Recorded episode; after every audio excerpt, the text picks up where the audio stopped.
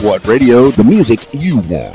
With your host, Dan. I think it's time for you to start to seriously consider salads. RadioWhat.com. What's up, party people? It's Keys Dan with RadioWhat.com, DJLittleRock.com, coming to you live and in living color from the Radio What studios. And this is my podcast, What Makes You Famous. It's an extension of the RadioWhat.com internet radio station that I've been running for quite some time. And if you need DJ services, where do you go? DJLittleRock.com. Check availability and get a free price quote. And maybe you can have me at your next event. Yes, I like to party with the people.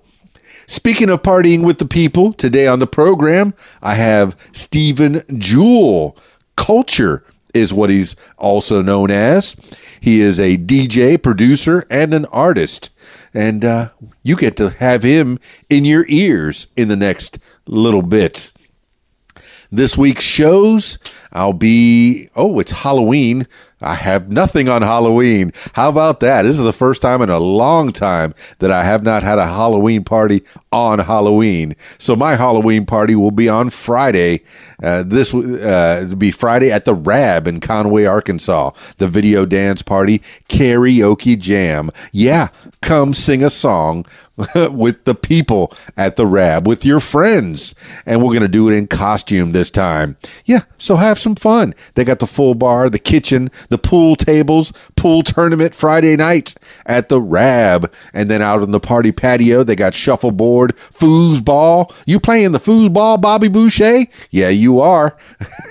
they also have a giant Jenga game, checkers. So there's so much to do while you're having some fun and waiting to sing on the stage right next to little old me.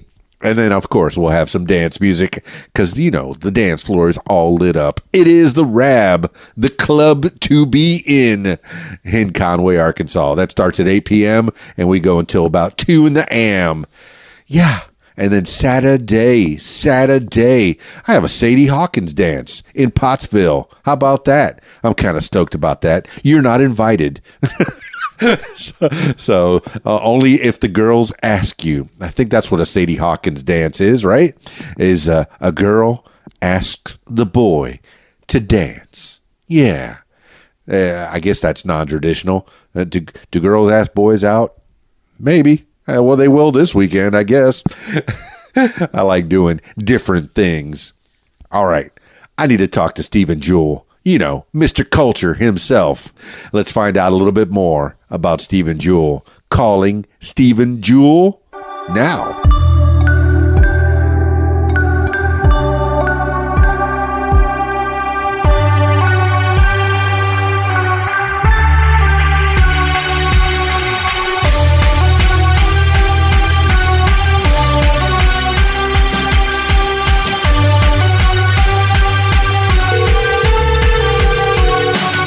Hello.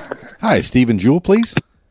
Yeah, this is uh this is Steven. Steven Jewel, the culture. Hey, yes, sir. What's going on, man? Oh, it's fantastic. Obviously, it's Keys Dan with the What Makes You Famous podcast.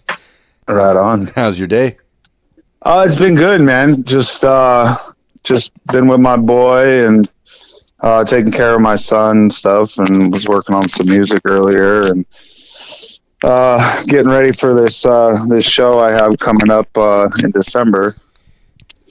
Fantastic, so, man. You know, I, I have been stalking your Facebook a little bit, and I noticed you got the kid on your back, so you're a family man. Uh, oh yeah, yeah, absolutely. It, yeah. So give the people a little bio of who a Steven Jewel or culture is. Okay. Um, well, so basically, I uh, I was born and raised in uh, San Dimas, California. Um, you know, I grew up uh, grew up in a Christian family, um, and I, you know, decided to take quite a few different routes in my life. You know, I grew up playing sports and different things like that, but I I had gotten uh, really big into skateboarding.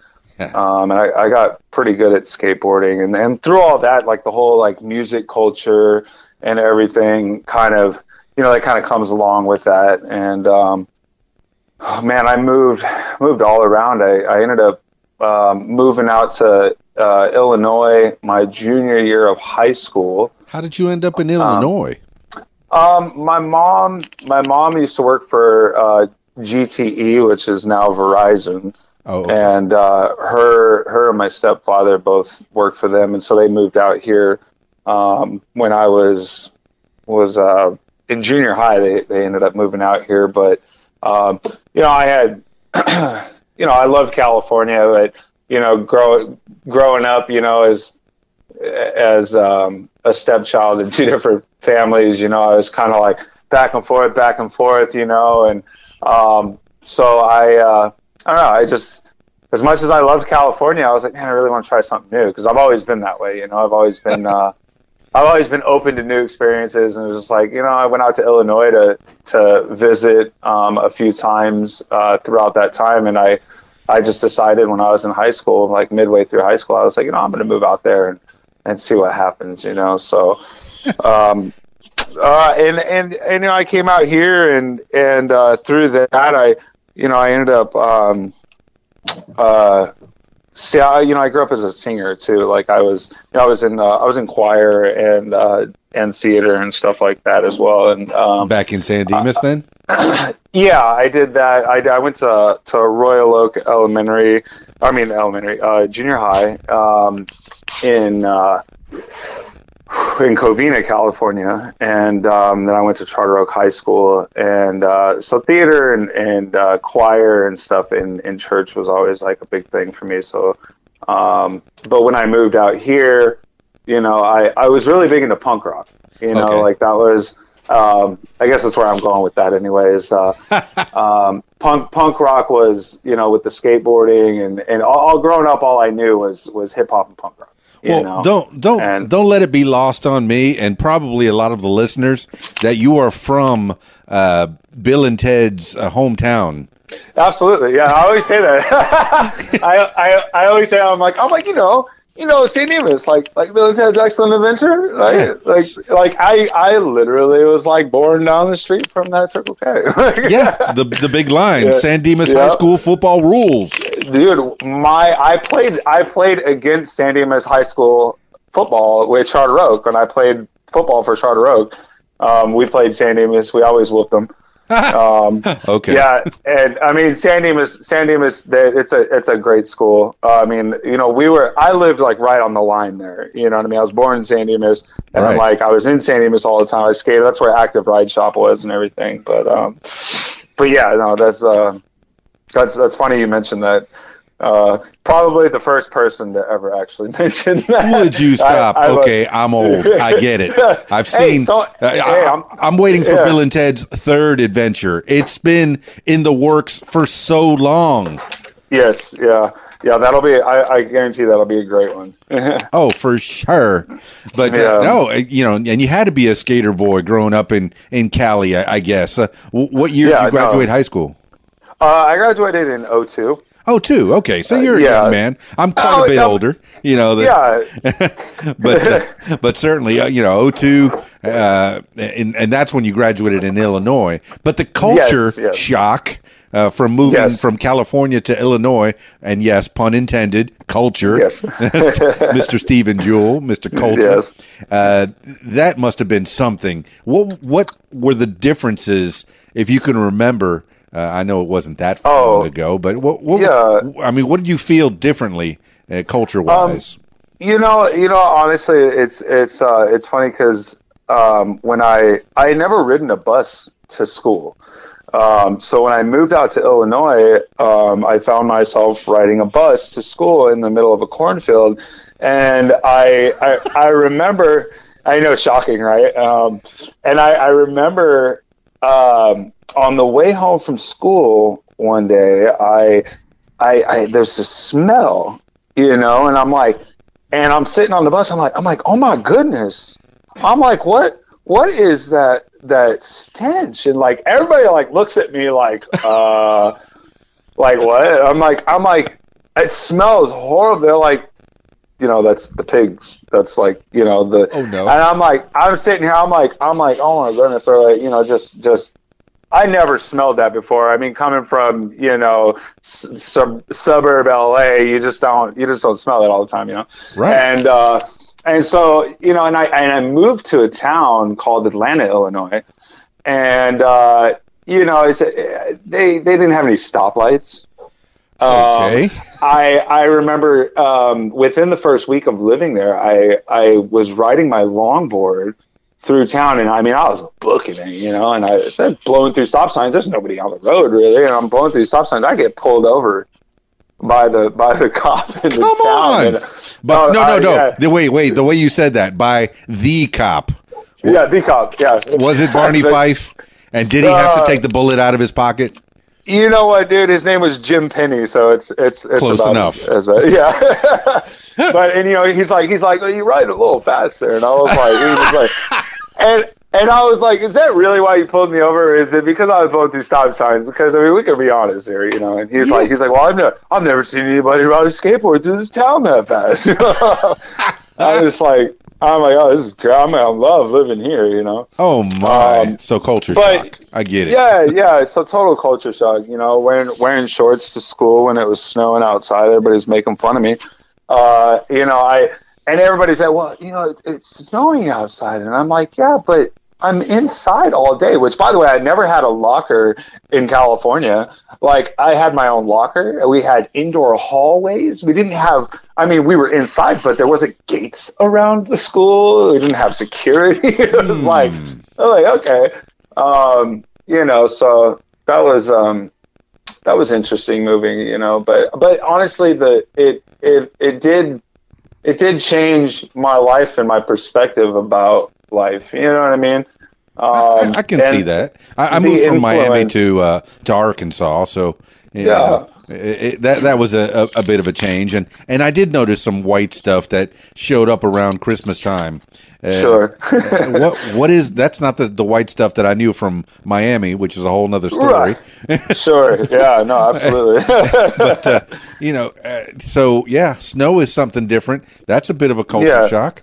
But you, Um, well, you, you I mean, you we would have to go- Oh, go ahead. Yeah, I was gonna say, well, you know, as far as the snow goes, um, on on a regular basis for winter, that was that was new as far as walking out my front door. But but I did I did uh, you know I did snowboard. I learned how to snowboard um, in Mammoth when I was um, probably like 13 or something, you know, and uh, so so I would go up to like Big Bear and uh, Snow Summit and stuff, and you know, I, I definitely had um, experience in some snow, so it was just a different type of snow. Just a, there was no hills, or there was no mountains, cool. I should say. That you had that that balance. Uh, the, well, that, Yeah. Okay, so that's something you've had from an early age. my my uh, my family um, on my dad's side, and and you know even my mom's side, we did go camping a lot. We went boating on my mom's side. We went hiking on my dad's side. You know, it was. Uh, um, I mean, I've I've hiked you know Yellowstone and and Sequoia and, and all of that stuff. So um, a lot of camping in my in my youth. Um, but um, as far as like the culture goes, I mean, I uh, you know, I as far as music musically i um you know i after i graduated high school you know i i moved to indianapolis and i got my uh, associate's degree in mechanical drafting and engineering. And i um by the time i graduated college i was like i don't want to do this. It's like this is not who i am you know i was like i i couldn't see myself sitting behind a desk so how did you So- end up taking those classes? Because that's a that's pretty brainy. Uh, um I was going to call you a nerd, but uh, you're a skater, so oh, dude, I'm I'm such a nerd, bro. I, re- I really am deep down inside, and, and behind all the tattoos is just this redheaded nerd that honestly only only got got good at skateboarding because that was the one way that people would be like, oh, we accept him. Okay. oh, if you got tricks, you get accepted. You know what I mean? Well, you that- say you never took a bus but- to school in, in California, so you, I'm guessing you you dro- you rode your your skateboard to school. Oh, absolutely, yeah. Oh, okay. That was that was one of my favorite things. Um, but I, you know, I I did do um, architectural like like drafting type classes um, through high school, and so when I got around to my senior year, my parents basically like they gave me an ultimatum. I said, well, either you go to the military or you go to school. And I'm like, you know, my whole, my, you know, my, my dad, my, my grandfather, my brother, my uncle, like, well, you know, they all are, are in the military. And um, but I'm different. I was different, and I was like, ah, I'm, t- I'm like, I'm the, an artistic type of person, you know, in a way. And I'm just like, I'm like, you know, we had this uh, LTI come to my woodshop class, um, and they did a presentation, and I was, and and I was like, I was like, you know what? I'm just gonna go ahead and jump on this train. You know, it's kind of one of those things which, which anybody that's listening, I like. I wouldn't suggest just just being like, okay, I'm just going to do this just so I don't have to go to the military. I mean, you know, figure out what you really want to do and then go do it. But um, Well, I think you know, your, but- your, your family might have served enough for you. So Sure, yeah. I think they yeah, they no, handled it. absolutely. yeah, so um, so I you know I jumped into that and I, and I did mechanical drafting, and um, you know when I when I graduated, I um, I moved back to California, and um, and I, I became an electrician. So what took you back to Cali? Did you still have family over there? Actually, um, I actually got kicked out of my mom's house. Okay, that happens. yeah um well because like okay so so in college i um i got introduced to more of a party life you know i um which you know i as I mean, I'm trying to like kind of base this a little bit around music too, but also just about my life and like the things course, I've been of course. through, and like, And, and of course, so, we're going to get into the music. Yes, you are Mr. Right. Culture, and you have your your own promotion business, your production. Sure. You, you know, you, Sure. you- so we we'll definitely delve into all that. Okay, And cool. people, stay okay, tuned. cool. All right, yeah. Um, so so basically, I um, you know, I got I got introduced to the partying thing, and you know, I I had a uh, had have like a very addictive personality, you know, and um, so when I graduated, when I graduated uh, college, I, I moved back in with my mom and my stepfather, and uh, they sat me down and they, they said, you know, we know that you, you know, party, you know, whatever, do that stuff, but don't bring it in our house. You know, rightfully so. You know, that's that's the the par- parental thing to do. I mean, I expected that. You know, and so so um, one day I woke up and my little brother Daniel, he uh, he used to wear my clothes like we were around the same size, and um, I woke up one day and of course I had my my my bud in my in my pockets, and I woke up and I was like looking for my pants. I'm like, well, what's on my pants at, man? What's going on here? You know, and like and and I'm looking around, I'm looking around, I'm like, man, and then uh, he gets home, and and I'm like, I'm like, hey Daniel, I'm like, where where's my pants at? Like, you got my weed. He doesn't smoke weed. My little brother, he's he's uh, very intelligent. He he learned from his older brothers. You know, he never smoked weed. He, you know, he never really partied or anything. And he and when I asked him where my bud was, he's like, I threw it away, idiot. You know, and I'm like, I'm like, oh man, uh, got really mad, and it woke my sister. As up. as you Uh, would get mad, Right, you right. threw you your know, property I'm- away. right and i'm sitting here i'm like i'm like you know, like come on dog you know and like and so i'm like you know yelling and yelling and everything you know why'd you do that you know and and and i woke my sister up well you know i ended up i ended up storming out the house and like in our our room was on the second story of the house and, and he opened up the window of the bedroom and I was in the driveway and he throws the weed out into the driveway and he's like he's like there's your plant, stupid. like, and it's just like it's just this, this funny, this funny situation, you know. And I and I'm like, I'm like, oh, thank God, I get to go get stoned now, you know. And uh, and and I I come home later on that night, and my parents are sitting there in the dining room just waiting for me. And uh, they sit me down, and they're like, well, Andrea told us what was going on, so um, you know, I. Uh, I was like, I was like, oh crap, you know, like what's gonna happen now? Like, I mean, they can't ground me. I'm like, at this point, I'm like 19, you know, I'm like, you know, I my I did my my college in one year, so I got my associates in one year, so I was like already out of college by the time I was 19, and I and they sit me down and they're like, you know, Andrea told us, you know, what uh what had happened earlier, so you're moving back to California uh, on Friday. and I was like, wait a minute, because I had a bunch of friends, you know, in in Atlanta, you know, and I um, and I was like, I was like, well, you can't, you can't just make me pack my life up and just and just go back to California like like that. Like I was pissed, you know, and um, so I stormed out of the house, and um, they gave me an extra week. Uh, but yeah, um, Well, so- thanks. but yeah, yeah, you know, and and honestly, like I look back at my life and I just like, and I'm like, oh man, like, like of course these things would happen you know being an adult now and and having a one year old son and thinking about all the all the things i've been through and i'm just like oh, like of course this happened you know so i that's how i ended up back out in california and i and um, i ended up becoming uh, an electrician. And uh, i did that for about a year and a half. And um, i was you know i started writing songs like more like i'd always written songs like poetry and stuff but i i started playing more guitar and learning more guitar which which by the way like i when i first started playing guitar when i was like like 18 17 like i had learned started learning really in college from my roommate and um, but i was already a singer so it was like i really want to learn how to write songs so like i never i never picked up a guitar to um to learn other people's music but but but of course that was obviously the intro to learning how to play. So I, um, when I first started playing, you know, it was, um, you know, it was it was basic to you know learn others other people's music and stuff. But when So I was what back were the out first songs that you were learning back then, Steven Jewel? Oh man, um, it was uh, there was some Led Zeppelin in there. You know, your your basic Green Day and uh, some Metallica.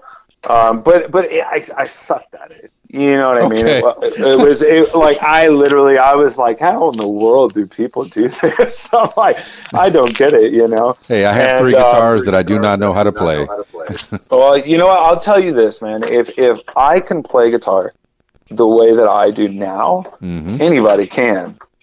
Truly, anybody anybody could play. If you put if you put the right amount of energy and the right amount of time into anything, and I mean, I'm a true believer in that because because like I said, I I absolutely stunk at playing guitar. Yeah. And I, you know, I um until so you know since then until this day I've I you know I've played I've played metal music I've played punk rock I've played jam you know hard rock music I've played country I I mean we'll get to that I I played country uh, with Alex Flanagan for a little bit out in Yeah. Nashville for for uh, I lived in Nashville for a little bit um, but that was way later on down the road um, well, take me through. uh, okay, you yeah. you you got kicked out of the house in what 2004 maybe, and that yeah that was uh, 2003 that was 2003 so you did do one year of college Yeah. and got your associates right away. yes sir You are a Yes, sir. smarty pants, Mister Steven Jewel. you know what i my parents always told me that you know i like honestly i i was um a c student growing up but it was only because like i didn't apply myself properly as like i i i i, I guess i am you know I, I i'm able to do these things but like i would never apply myself because i was always on that rebellious path.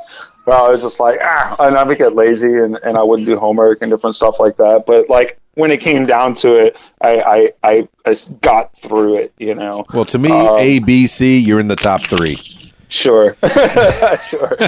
Um So- so, i So you had this engineering degree, but did you do anything with it at all in Illinois I- or, or, or even in um, California?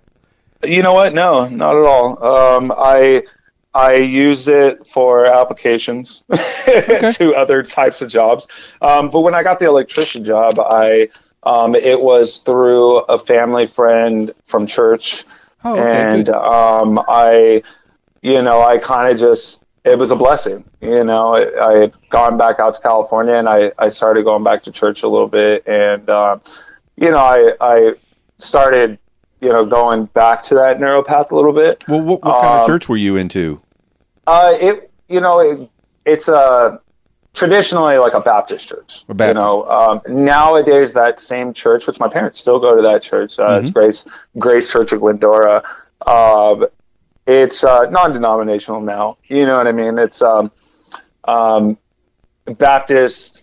You know, that was just it was called Grace Baptist Church, but I mean, realistically, it all comes down to the doctrine and the people that are there.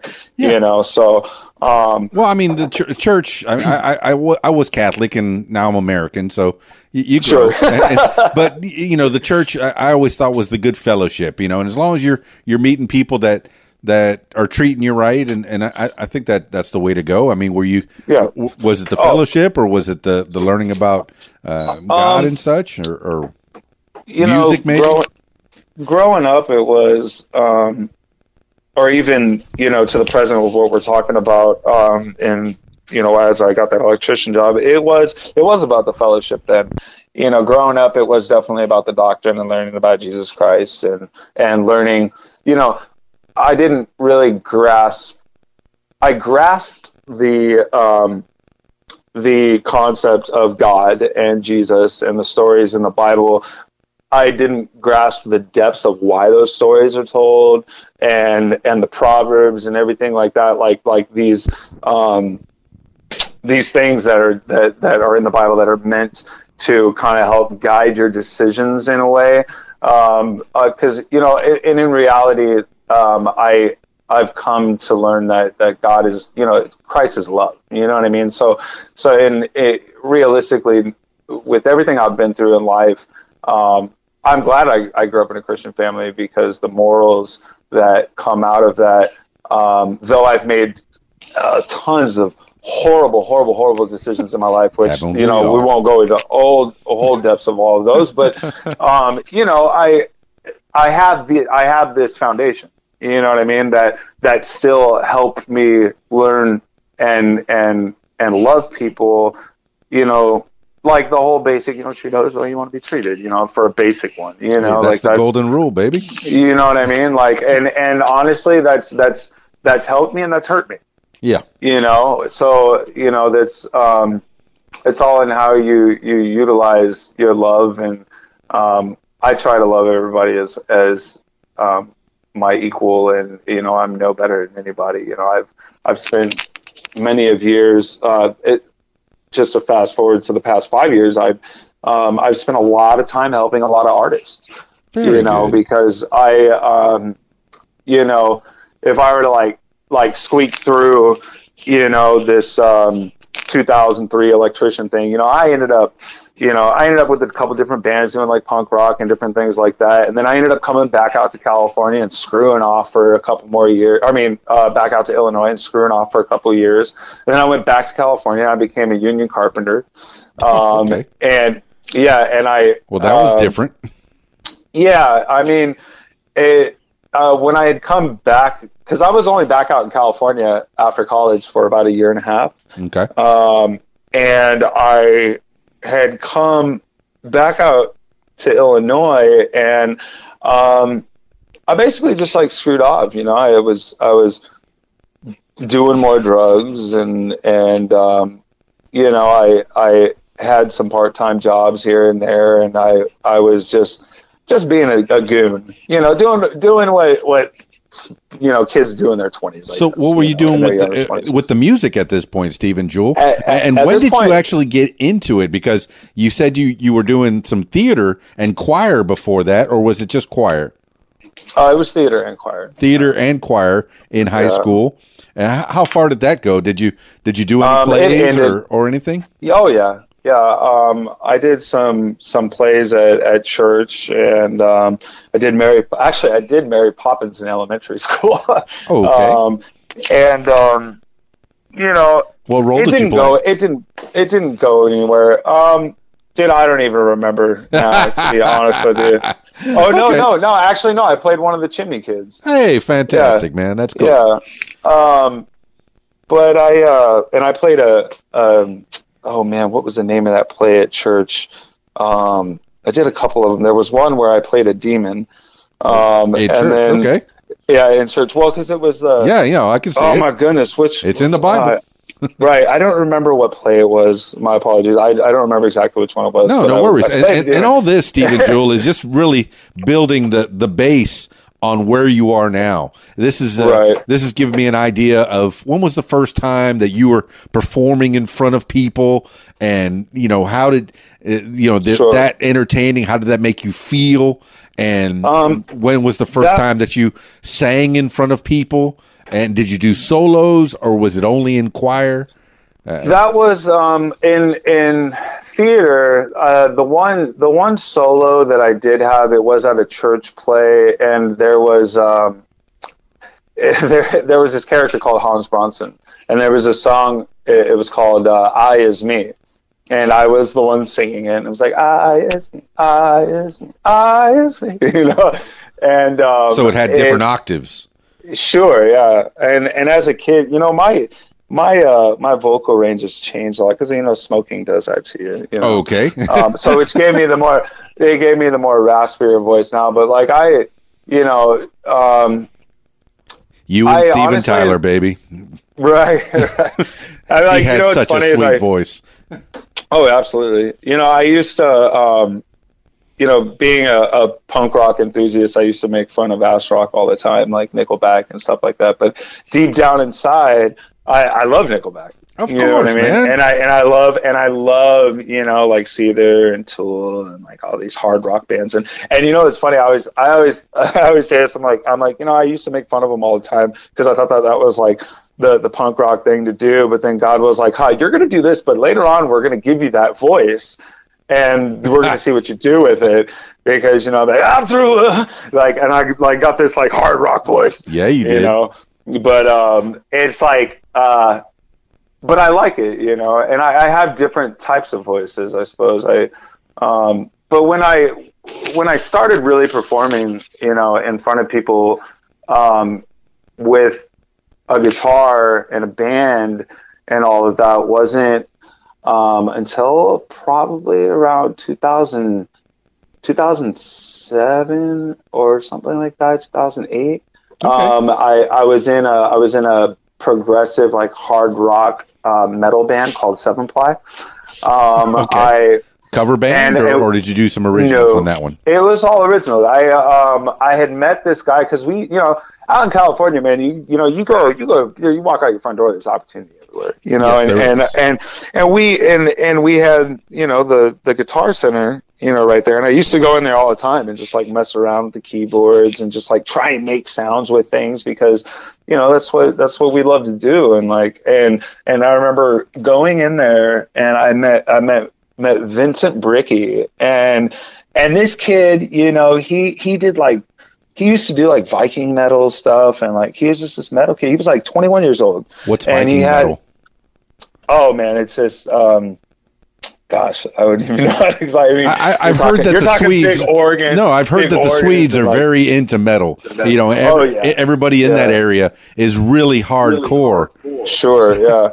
and he, you know, and he he had a he had a great voice, and he as a 21 year old, you know, I met this kid. He was playing the keyboard at Guitar Center when I went in there.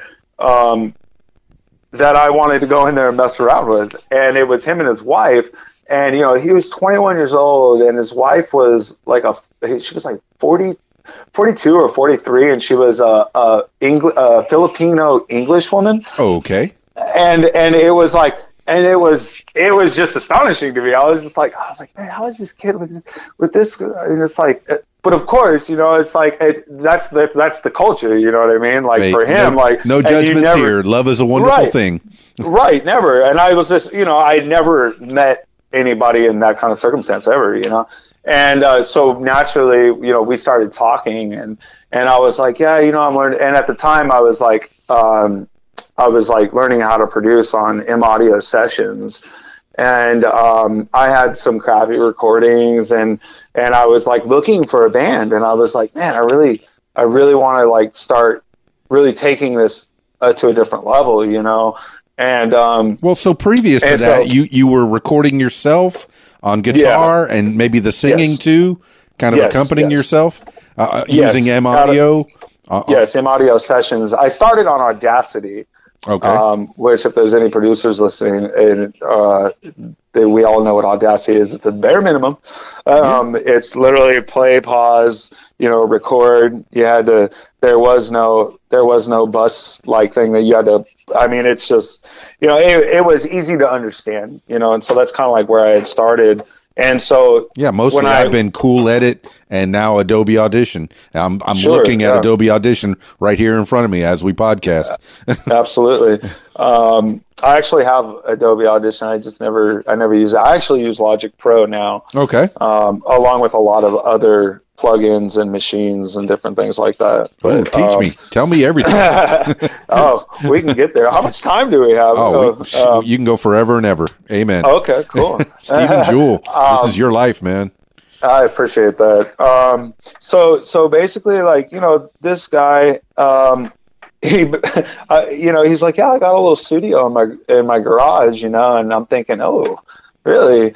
Yeah, he's like, he's like, yeah, I dare you to come over and jam. He's like, you know, because like, and I was like, like, really? Okay, we're gonna do this right now, you know. And I, you know, so I went, I picked up a, a 12 pack and I went over there, and uh, and like, you know, I was going to this this garage, and and you know, kids got the PA system set up and the MacBook and everything. He's got he's got a sweet guitar and a drum set and all these things, and it's just me and him you know, and and his wife, who you know was very supportive of his career and everything, and cool. and and he taught me so much, you know, about playing metal music and just progressions and just different things like that, and um, and we one by one just started putting this band together, and uh, which we ended up putting Justin Parada, um, who Justin Parada was a bass player, he um, I went to school with him. I, I'd known him since second grade,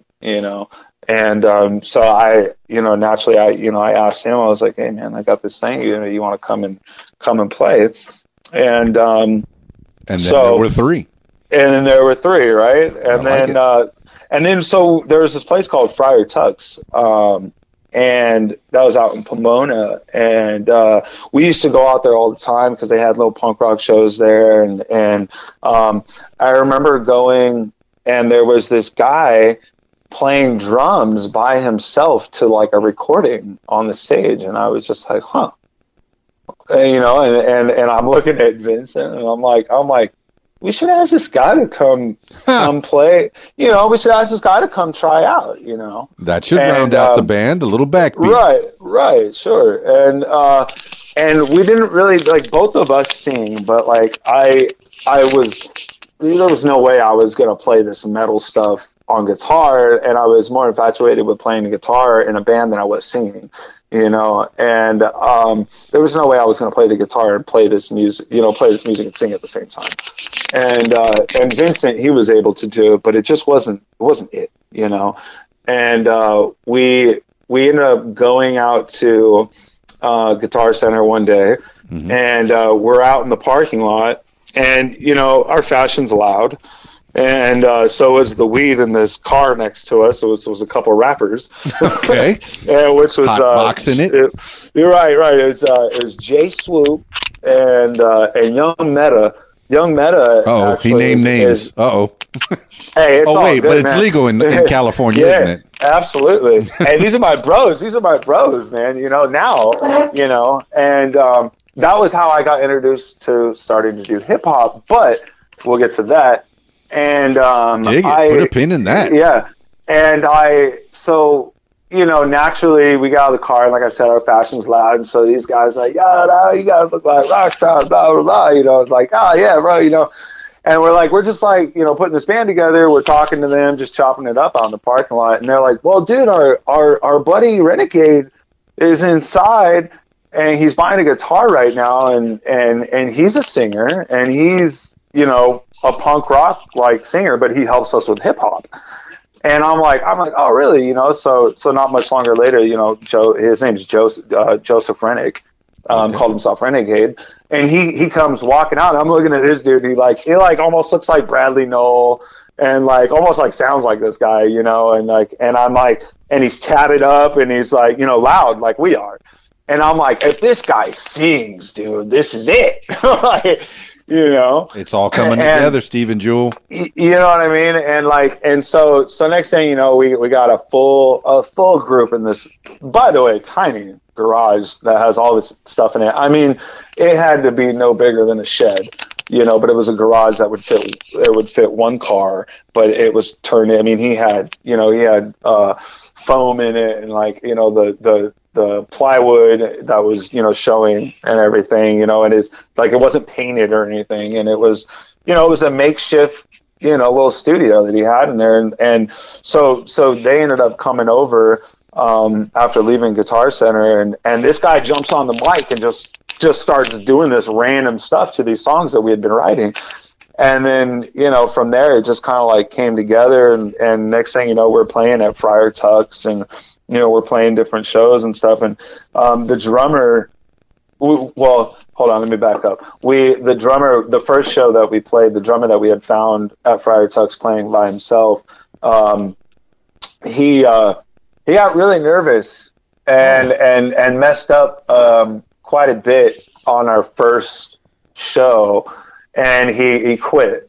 Okay, all right. And um, but but we quickly we quickly rounded up another drummer because my bass player uh, Justin he knew um, John uh, another guy named John who um, we uh, we also went to high school with back in the day, and so he came out and he was very familiar. So he had a, a very punk rock style, so it kind of added that um, that good like punk rock to the metal, you know, progressive hard rock style that we were doing, and um, you know we did that for a little bit. We called we called the, the band Seven Ply because we're you know we were we were sitting we were sitting in the in the studio in the garage and and we're like well what are we gonna call ourselves? You know? And and uh, we're all looking around came up with some different you know I was like oh about the sticky pennies or you know some stupid punk rock name or whatever.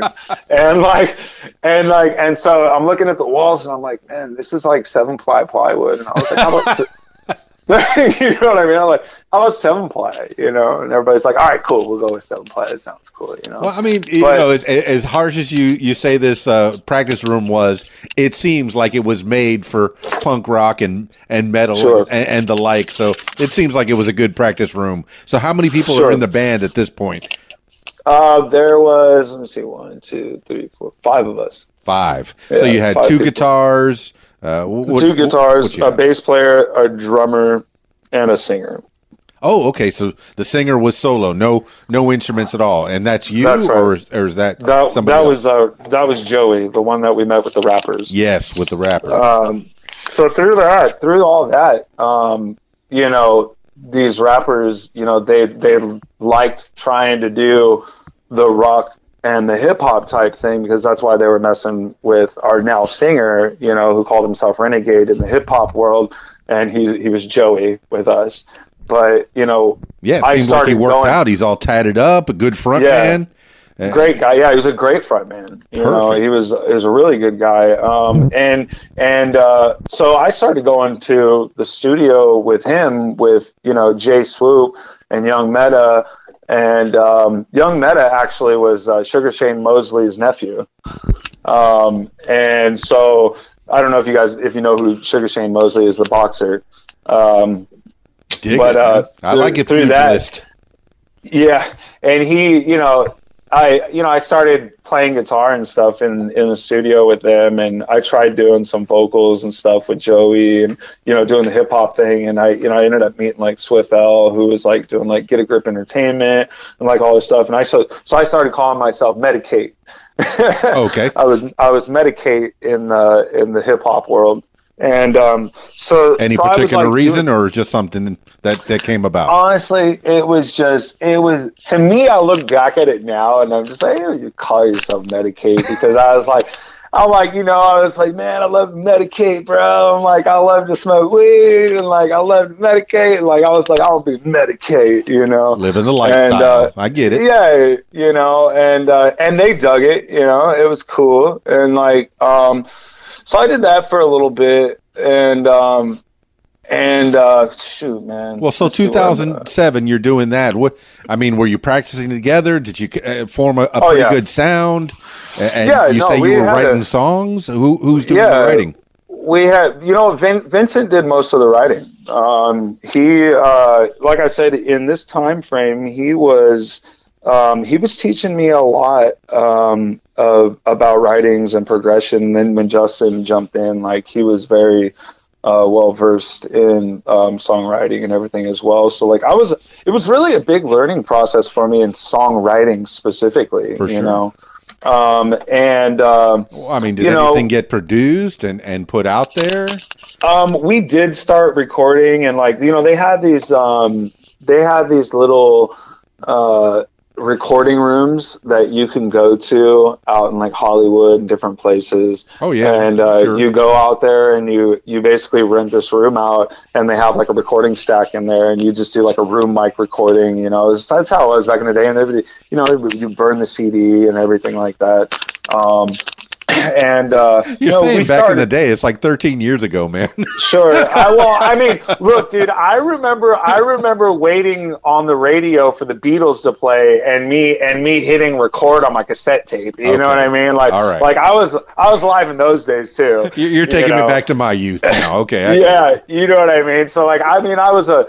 You know, I say back in the day because now I. I mean, I'm literally sitting at my desk right now, and I'm like looking at my DJ controller and my keyboard and a, and, a, and an iMac and these big speakers and my my beat pad and like all these things. And I'm like, dude, no, I didn't have this back in the day. you You've know? come a But I'm long doing- way, baby. Yeah, Steven I'm doing, Jewel. I'm doing something way different now, you know. All right, but so- of course I Yeah, go ahead.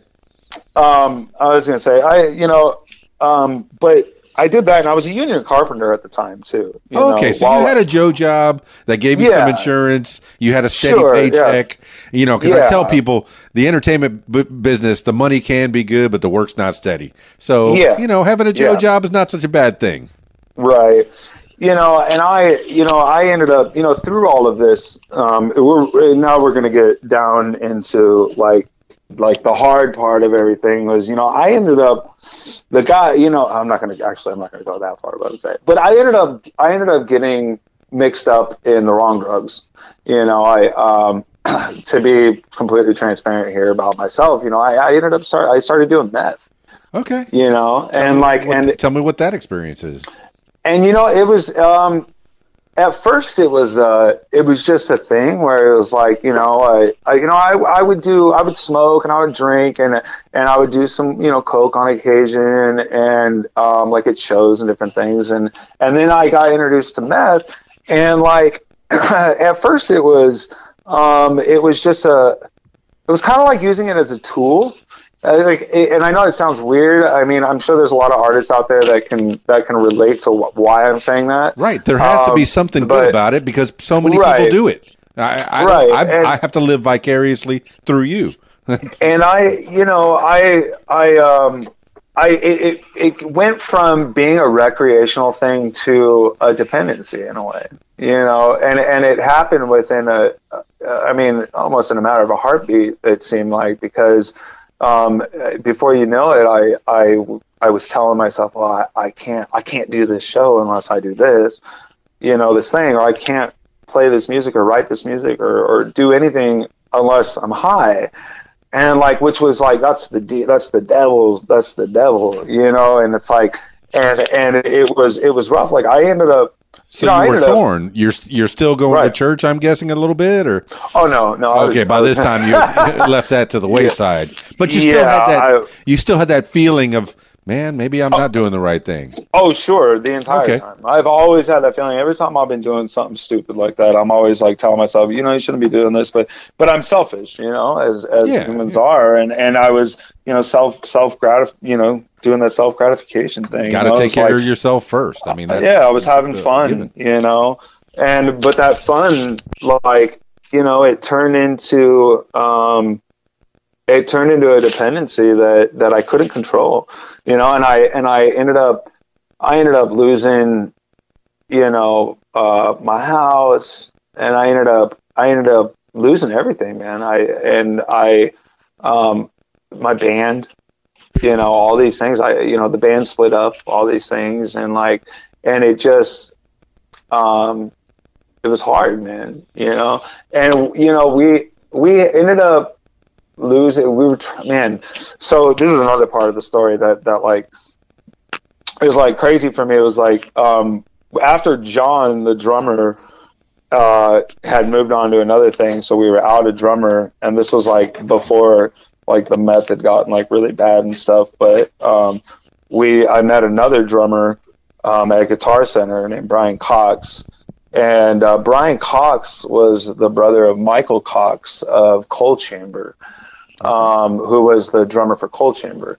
And so so things were like man i was like i was like holy crap dude you know like i, I like he he didn't tell us that at first you know and and so realistically in my mind like once i found this out because like he he'd been jamming with us for a little bit and we you know he came to pick us uh, pick me up one one night and he was like hey we're gonna go um, pick up my brother and we're going over to to Pasadena where they're having like this this bar opening or whatever, and like and and so so we get there and he gets in the car and I'm like looking at him. I'm like because I liked cold Cha- Coal Chamber growing up you know? It was they had the hello go you know? Like this this um there was a they were they were big back when you know Korn and Limp Bizkit and you know everything was um popping. And I'm looking at him and I'm like and he's like, oh, it's Michael, you know, Michael Cox. I'm like, Brian Cox. And I'm sitting there thinking, wait, Michael Cox, Brian Cox.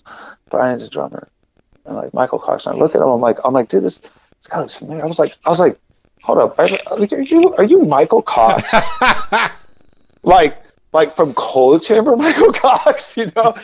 And he's like, he's like, oh yeah, yeah, you know, like nonchalantly. Yeah, I'm just yeah like, don't make a big deal out of it. I'm just no, a I'm just star. like, oh, well, you know, and I'm like, and I'm like, holy crap! And I like look at Brian. I was like, why did you freaking tell me your brother was, you know? And like, and he's like, well, I don't just like go around telling everybody that because then that would like, you know, defeat the purpose of trying to build a friendship, you know? Right. And like, and uh, but but it was cool how it all worked out, you know, and like, and I and I had a lot of cool experiences through that, you know, and and Coal Chamber was like talking about getting back together then, and and uh, you know Brian ended up not even actually like working out for the band because he had a different band, and you know we like he was just too busy and, and we were trying to make it work you know and but me and him became like really good friends you know and and we we hung out. I mean i, I was hung, hanging out with Coal Chamber uh, out in hollywood. I mean i remember going and seeing neo geo um, which was the um,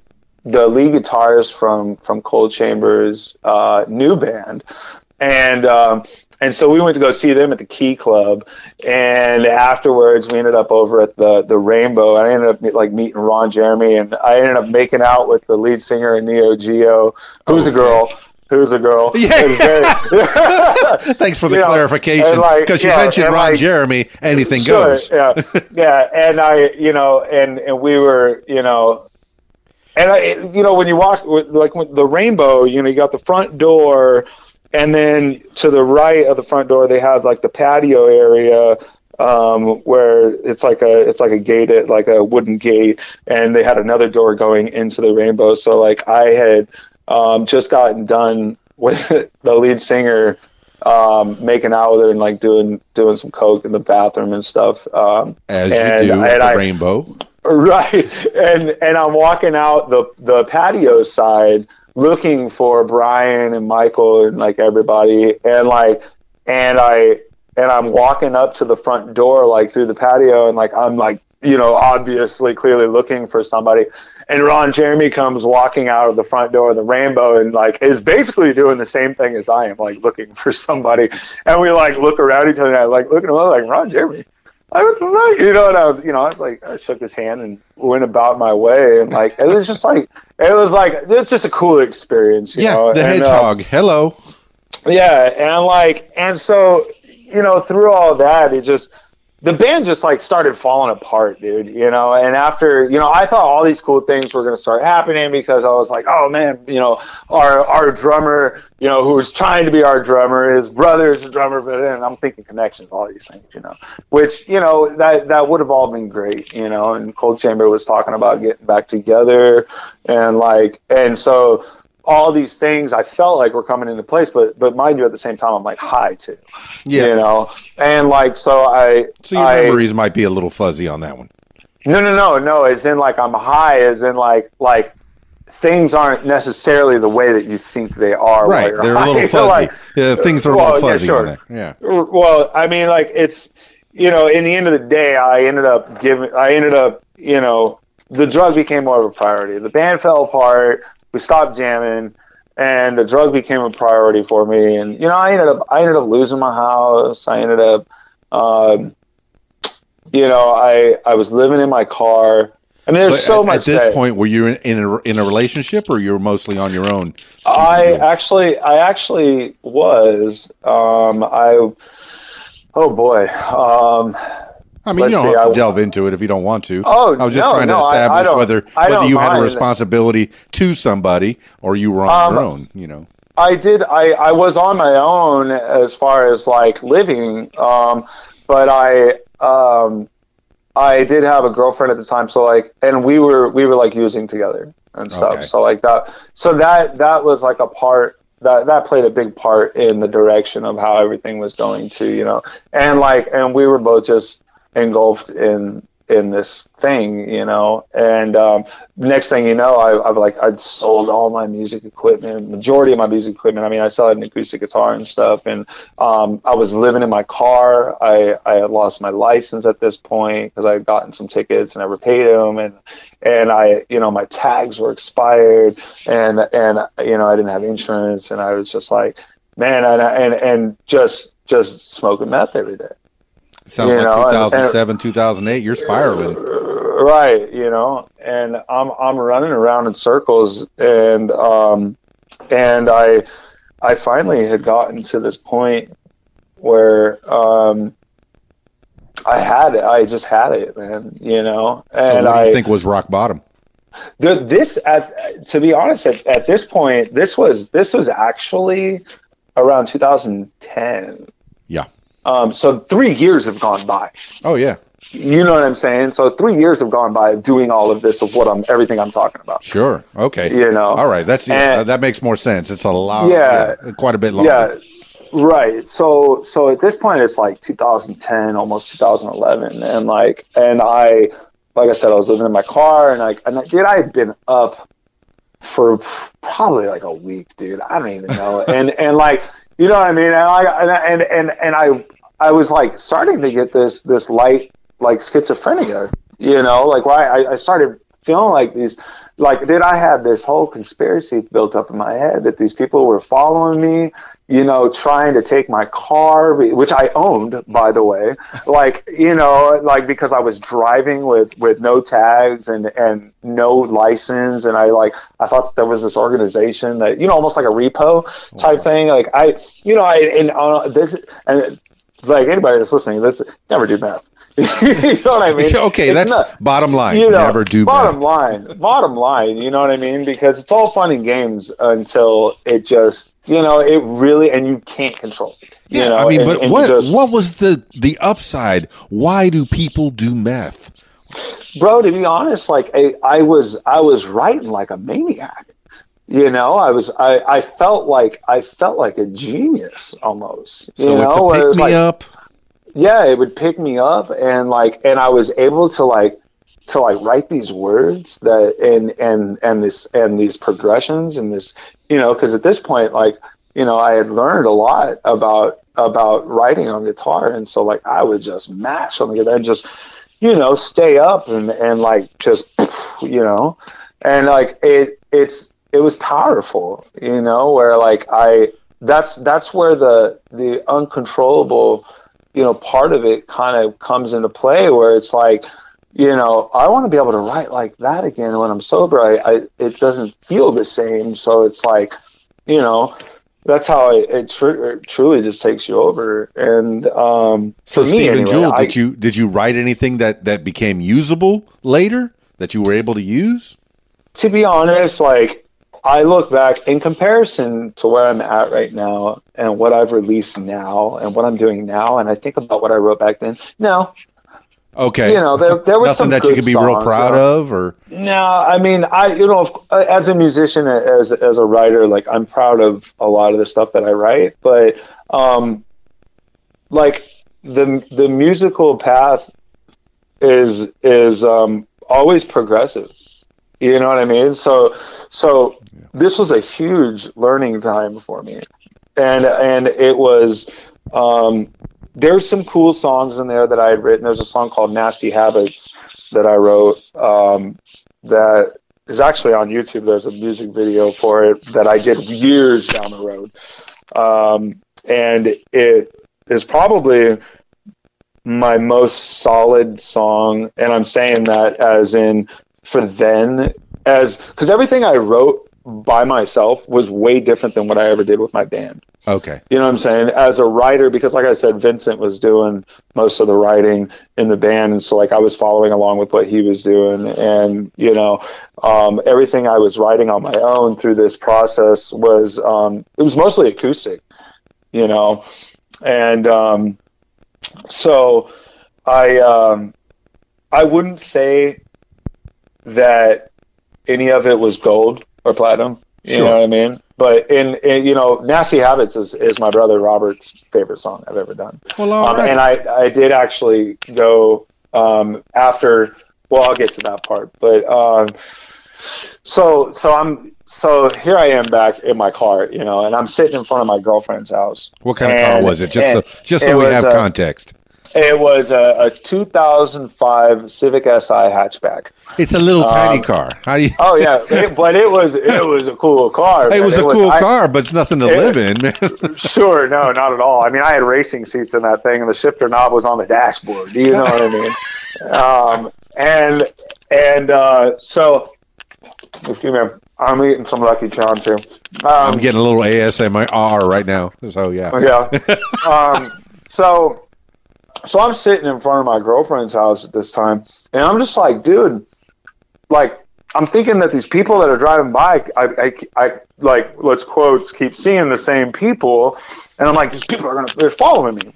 You know, uh, like I said, I've been up for like a week.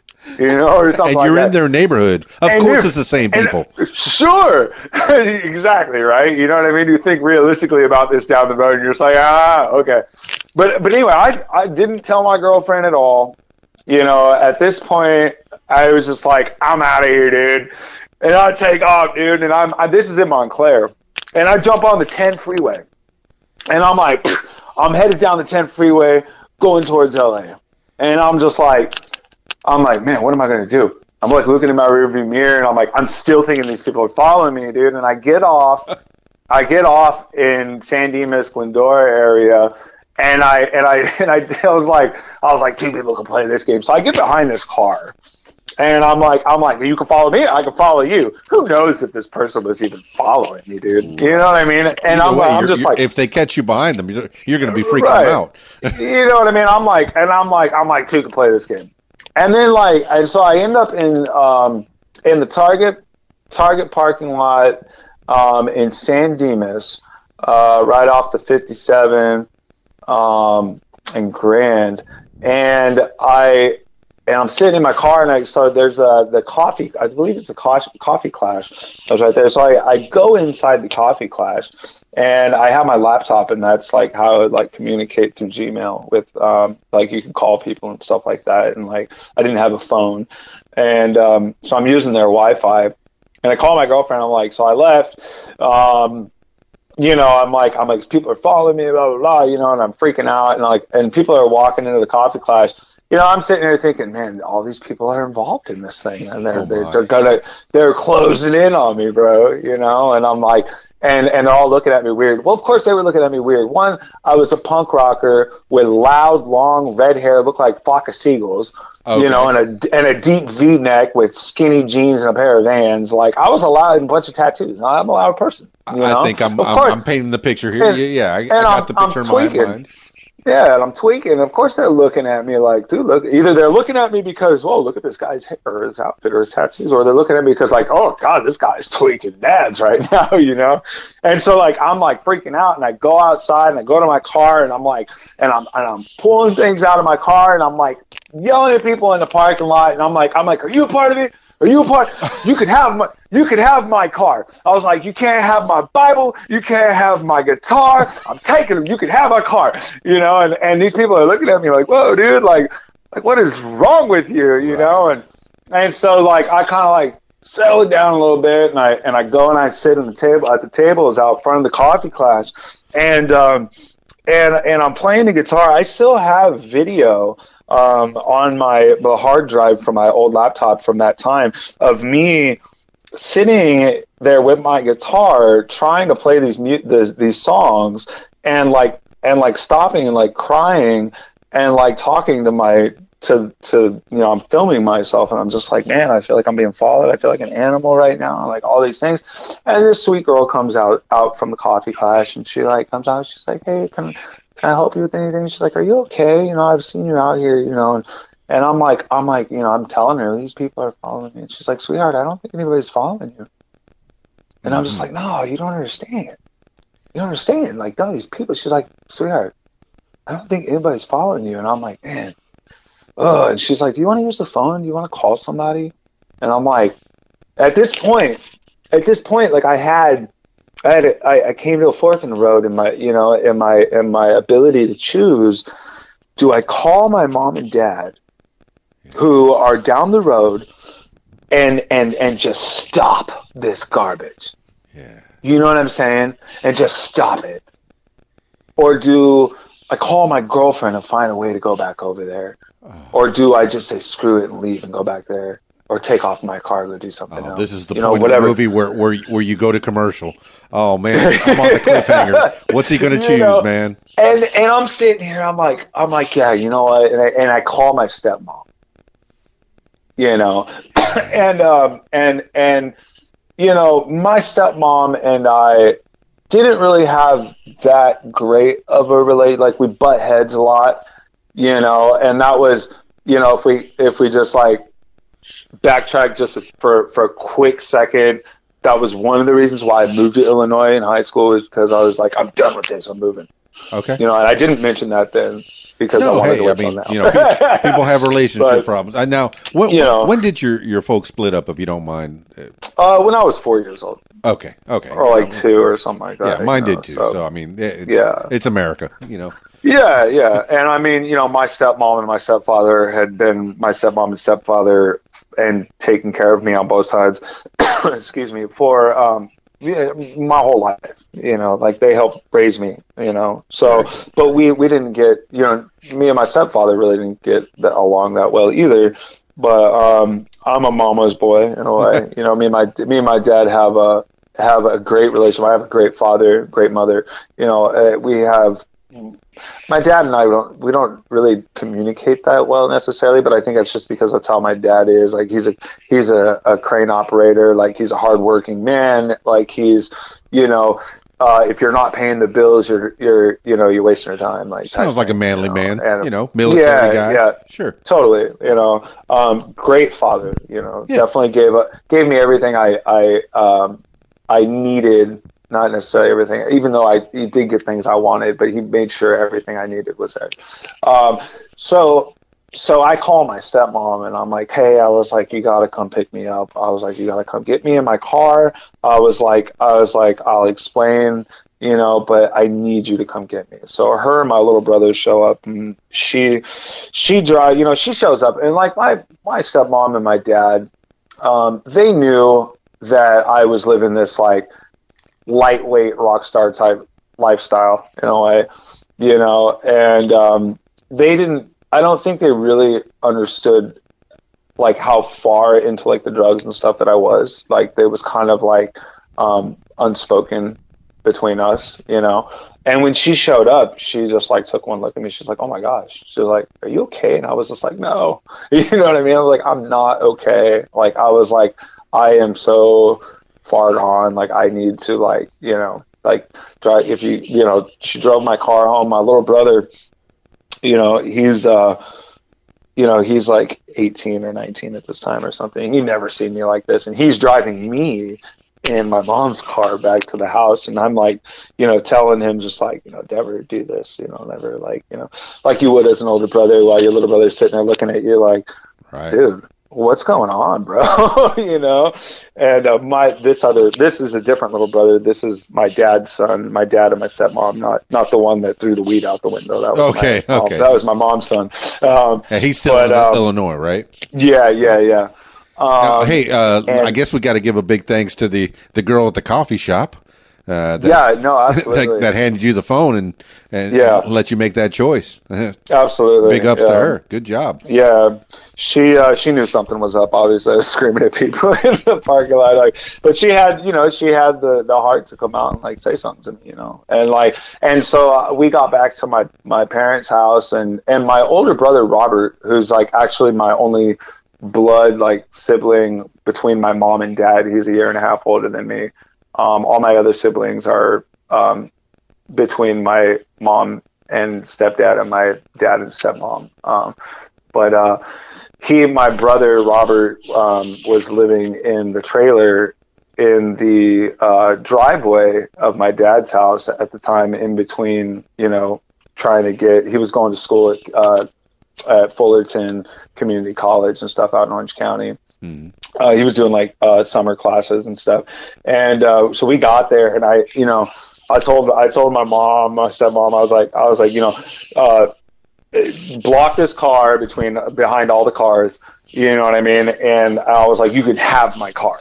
I was like, I'm done, you know. And at this point, at this time, you know, I um, I I was sitting in the backyard, and and I was you know high as a kite, and like and I was just waiting for my dad to get home because like I didn't like I was nervous about my dad getting home, but I was also excited, and I was just like I wanted to be like be like this is like I just wanted to spill my guts in a way, you know what I mean? Where I was just like I'm so bad right now, Dad. I'm so sorry, you know, like all these things. And um, I'm sitting in the backyard, and my dad gets home, and like and I um, he never came out to talk to me.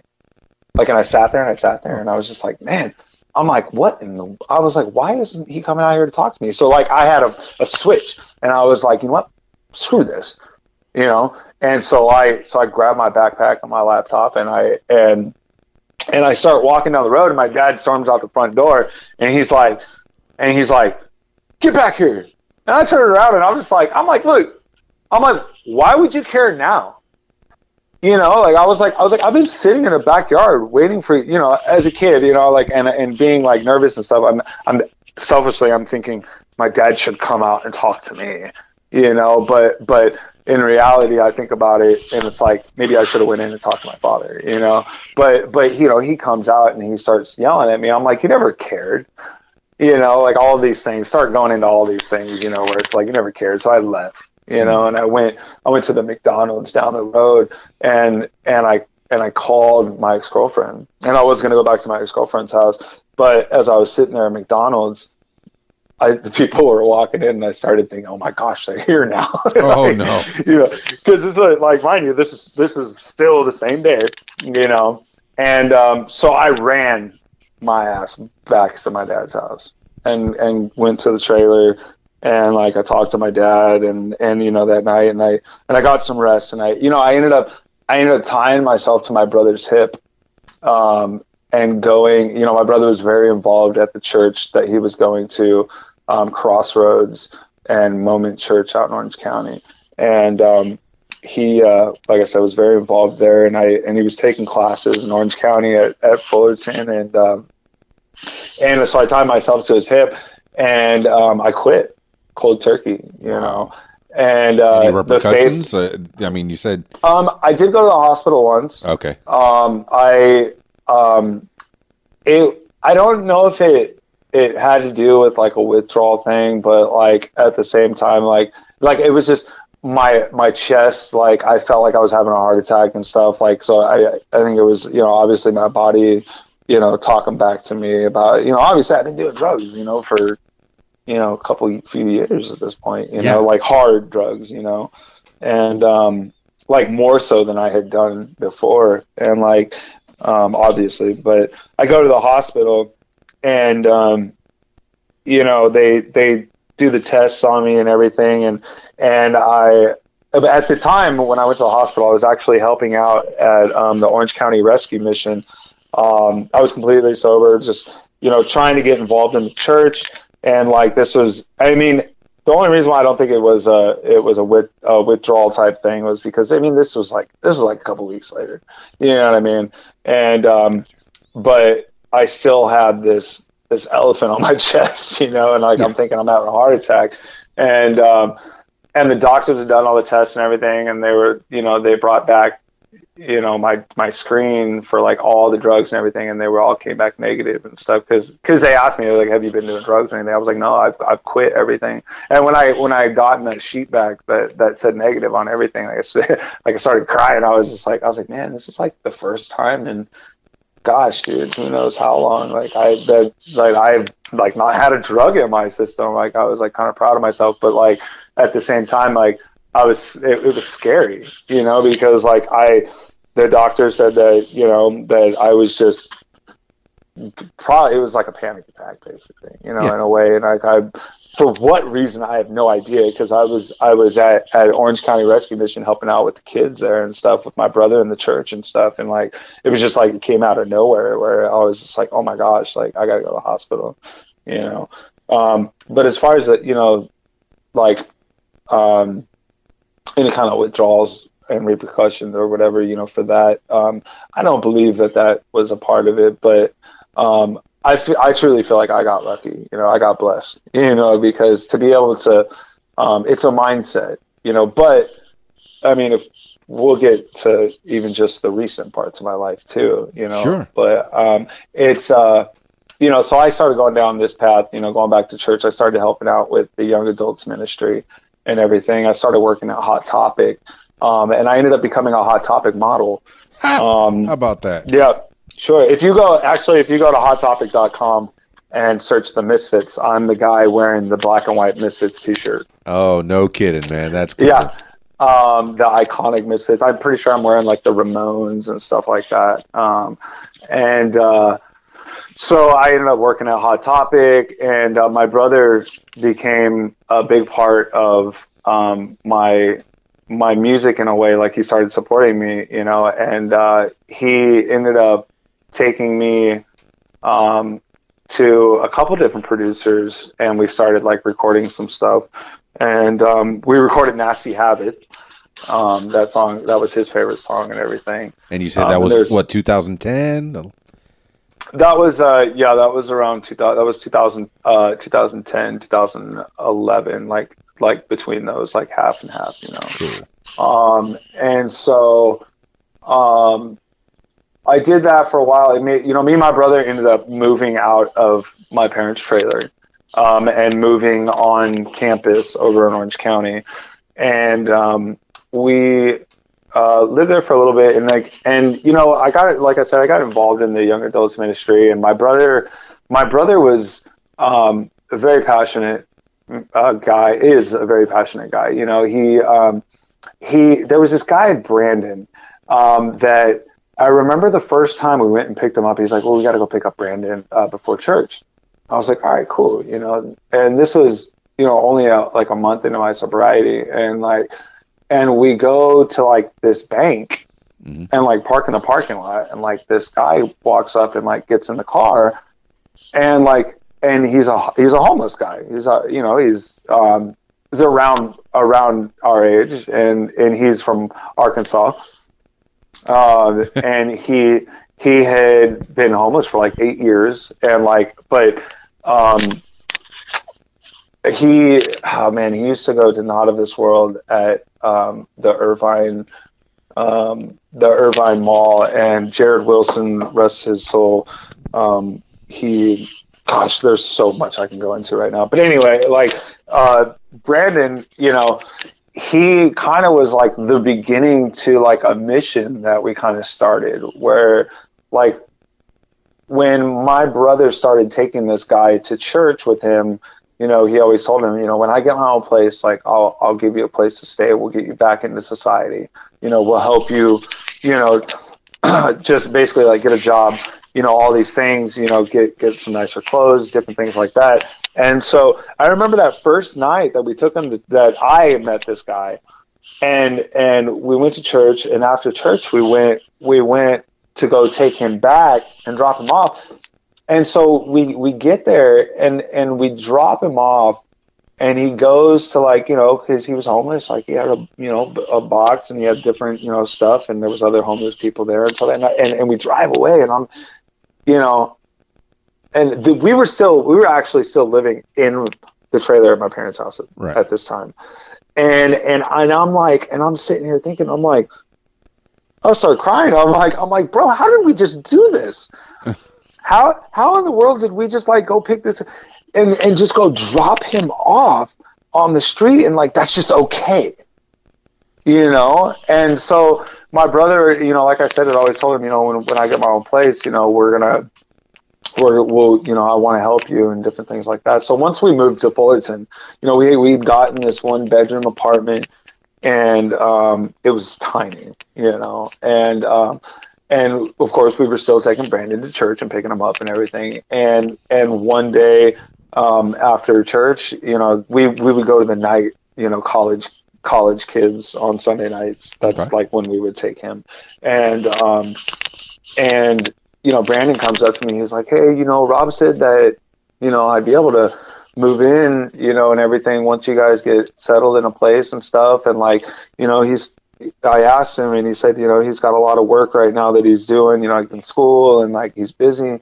And I was like, uh uh like, I went, so I, so I went to my brother and I told him, I was like, how in the world at this point, like, you know, I, we had been there for like a week or two, you know, and I'm, and I'm thinking, how in the world are you going to tell this guy that we're dropping off? And I, I was like, I was like, you need to fix that. Right. I was like, Brandon's coming home with us tonight. You know what I mean? Like because because there's no way uh, like we're doing this and you tell him this and like if this is our mission, this is our mission. You know what I'm saying? And like and and I you know I love doing it, you know, and we we ended up, you know, helping out um a couple other people, but I I remember I remember uh riding with Brandon you know, we got him some we got him some clothes, we got him cleaned up, and and you know, I remember riding with him every you know, the requirement for living with us was that you fill out five job applications every day, five days a week. You know, and um and so so I would ride with Brandon and you know, he he was a very insecure person, you know. He was he would quite literally was used to people, you know, spitting on him and, and just like you know, not taking the, you know, he's missing a bunch of his teeth and like, you know, he just, he wasn't, you know, he wasn't used to like trying to get back into society. Right. So like that was like our mission was like we, you know, I, I remember riding with him and, and, you know, helping him fill out job applications, helping him, um, kind of learn how to approach, um, managers and people and, and, you know, how to say certain things and, you know, how to, how to have the confidence to be like, I want to do this. You know what I mean? Yes. And um, so he ended up getting a job at, at uh, the 99 cent store. And, um, you know, he started his way back into society. And we, we actually ran this campaign um, called Brandon Smile. And we uh, raised the money to um, help fix his teeth and everything. And so, like, this was like, this was like a huge like time of my life where I was I started learning more about love and like the love for Christ. Of course, I always had the morals, but um, going back to church this time, being a little older, I started understanding a little bit more in depth about what it was to serve others rather than to be so selfish. Well, Steven, You know- it it says a lot about you and your brother that you you took this man and you were you kept your word Sure. and, and you brought him, you know, back to some semblance of of normalcy. Uh, Yeah. You know, do you are, have you kept up with the man? Is he still doing yeah, good? his birthday was actually just the other day, um, Hey. and he um, he actually um, he's back he's back out in the Midwest. Um, he has a car now. He has his license, um, and uh, yeah, he's uh, he's doing a lot better. You know, Well, that's good, Steven Um, Jewel. You did some good for this man. I mean, he did a you know as much as good as I did for him, and I, I honestly am so blessed for like the good that he did for me. You know, Absolutely. and and and and for us, it was like you know, and and like realistically at this point, you know, I um, like I said, I was working for Hot Topic, and I was going to the studio, and I had um, my buddy Garrett. Oh, and, and by the Um, way, I did look you up on Hot Topic. There you are, uh, Joe the, Ramo- uh, the Ramones and the Misfits shirt. There you are. Sure, uh, that's awesome. You know, it's it's so crazy that, that it's still there. I did that so long ago. Like that was that was in two, that was 2011. I Yeah. Um, and uh, so um, I. It was more for my brother though. If we could be, you know, if I could be completely honest, after doing it for a while, like I was like, I was like, yeah, you know, we had a we had a couple people living with us, and it was a really small apartment. And, I, and and me as a person, even though I even though I did love helping as much as we were, like I started getting like like antsy, you know, and like and like the small space and like all of these things, and I just like I was like, man, you know, like I in, in my uh, the guy that I was like trying to, you know, he was going to be my drummer and everything. Um, I was working. Um, I was like, I, at this point, I was working on an album with a, a producer named Papa Joe Rancho Cucamonga, and um, his son was actually the drummer of my favorite uh, Christian ska band um, growing up called the Supertones. Okay. And uh, so it was just like it was a cool like connection that we have. Like Jerry Moto um, from our church was very well connected in the music industry and stuff, and he actually ended up. I ended up hiring these other musicians, but I really wanted my friend Garrett, who was staying with us as well, to be my drummer. But I hired the musicians to be on the album and everything. Which, gosh, if if Papa Joe was listening to this right now, if we were talking about karma or anything like that. I still owe Papa Joe like fifteen hundred dollars to this day, and I and I honestly I really want to pay that, um, and I really do because because realistically, like I feel like you know later on down the road, I ended up becoming more of a producer for people and I was trying to like build this business but that's later on down the road. And like it's been very hard for me but I have these unpaid debts you know but that's uh that's later on down the road and it's like um and so I'm working on this album, and and my buddy Garrett's like, you know, well, my parents are moving to Nashville, um, and I'm gonna go with them. He's like, you should come, and I'm like, you know, in this antsy small house or apartment or whatever, Right. you know, and and I'm like, I'm like, man, that be that sounds really cool. I was like Nashville, huh? You know, and and I was like, well, how about this, man? I was like, I'll pray about it, and um, and I'll I'll put in see if there's a um, an option for me to transfer with Hot Topic out there. And uh, you know, so I so I had talked to my manager about it, and at this point, I had a pretty good relationship with Hot Topic. So so out at the Cool Springs Mall in Franklin, out there in Nashville. Um, not only did I and, I, and I told him I was like, if I get this transfer, I'm totally going to come with you because That's pretty you cool. know why not uh, why not you know like I, I didn't have anything necessarily holding me back you know and and um, it was another experience for me you know and so i um, You're still in I your early 20s or mid 20s, I guess, at this point. at this point it was it was uh, mid 2011 Yeah. so i was what uh, how old am i now 35 Well, in your How 20s, I get it. Yeah, I was yeah mid twenties, late 20s Um, so um, so not only did I get the transfer, but I got a promotion to uh, key holder. so cool. So yeah, so I was like, so I was like, okay, well, yeah, now I definitely have to go because like it's like it's almost as if God's telling me, okay, you know, go this direction because I've been praying about it, and I, you know, and I and I told Garrett, I was like, if if I get if I get the the transfer, you know, um, and God is, you know, like telling me go, I'll definitely come, and and getting the getting the promotion and everything, I was like, all right, well, you know, I, I'm gonna, I'm going you know. And so I ended up moving out to Nashville, and um, and I was in the studio, you know, the day before moving to Nashville with Papa Joe.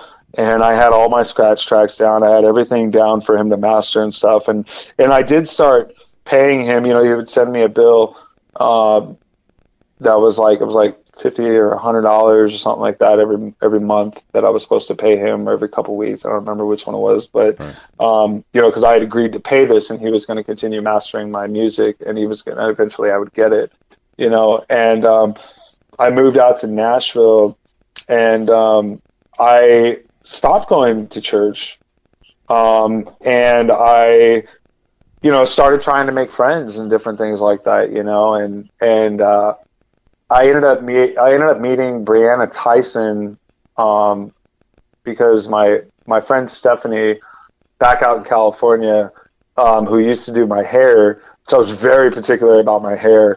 I, I still am, but um, she she uh, ended up moving out to Nashville um, a couple months after us, and she went to the church that I was going to, and um, I ended up. She introduced me to Brianna Tyson. Is my point, um, and Brianna Tyson was on American Idol. Um, I believe it was like the first first couple or a few seasons. I don't remember what season it was that she was on it, but she was a country singer. And um, so I started dating this girl, and um, and that was cool and all. You know, it was like dating a country artist. I ended up going to, like the CMT awards and stuff. That's pretty cool. And um, and and that was a good time. And I ended up um, with some of my friends that I met from Hot Topic. You know, I was uh, I remember I was we were eating pizza and and I was playing guitar at their apartment complex, like on the on the patio, on like the deck area there in the hallway, kind of of the um, of the apartment complex, and these two girls walk up walk upstairs, and um, they start talking to us.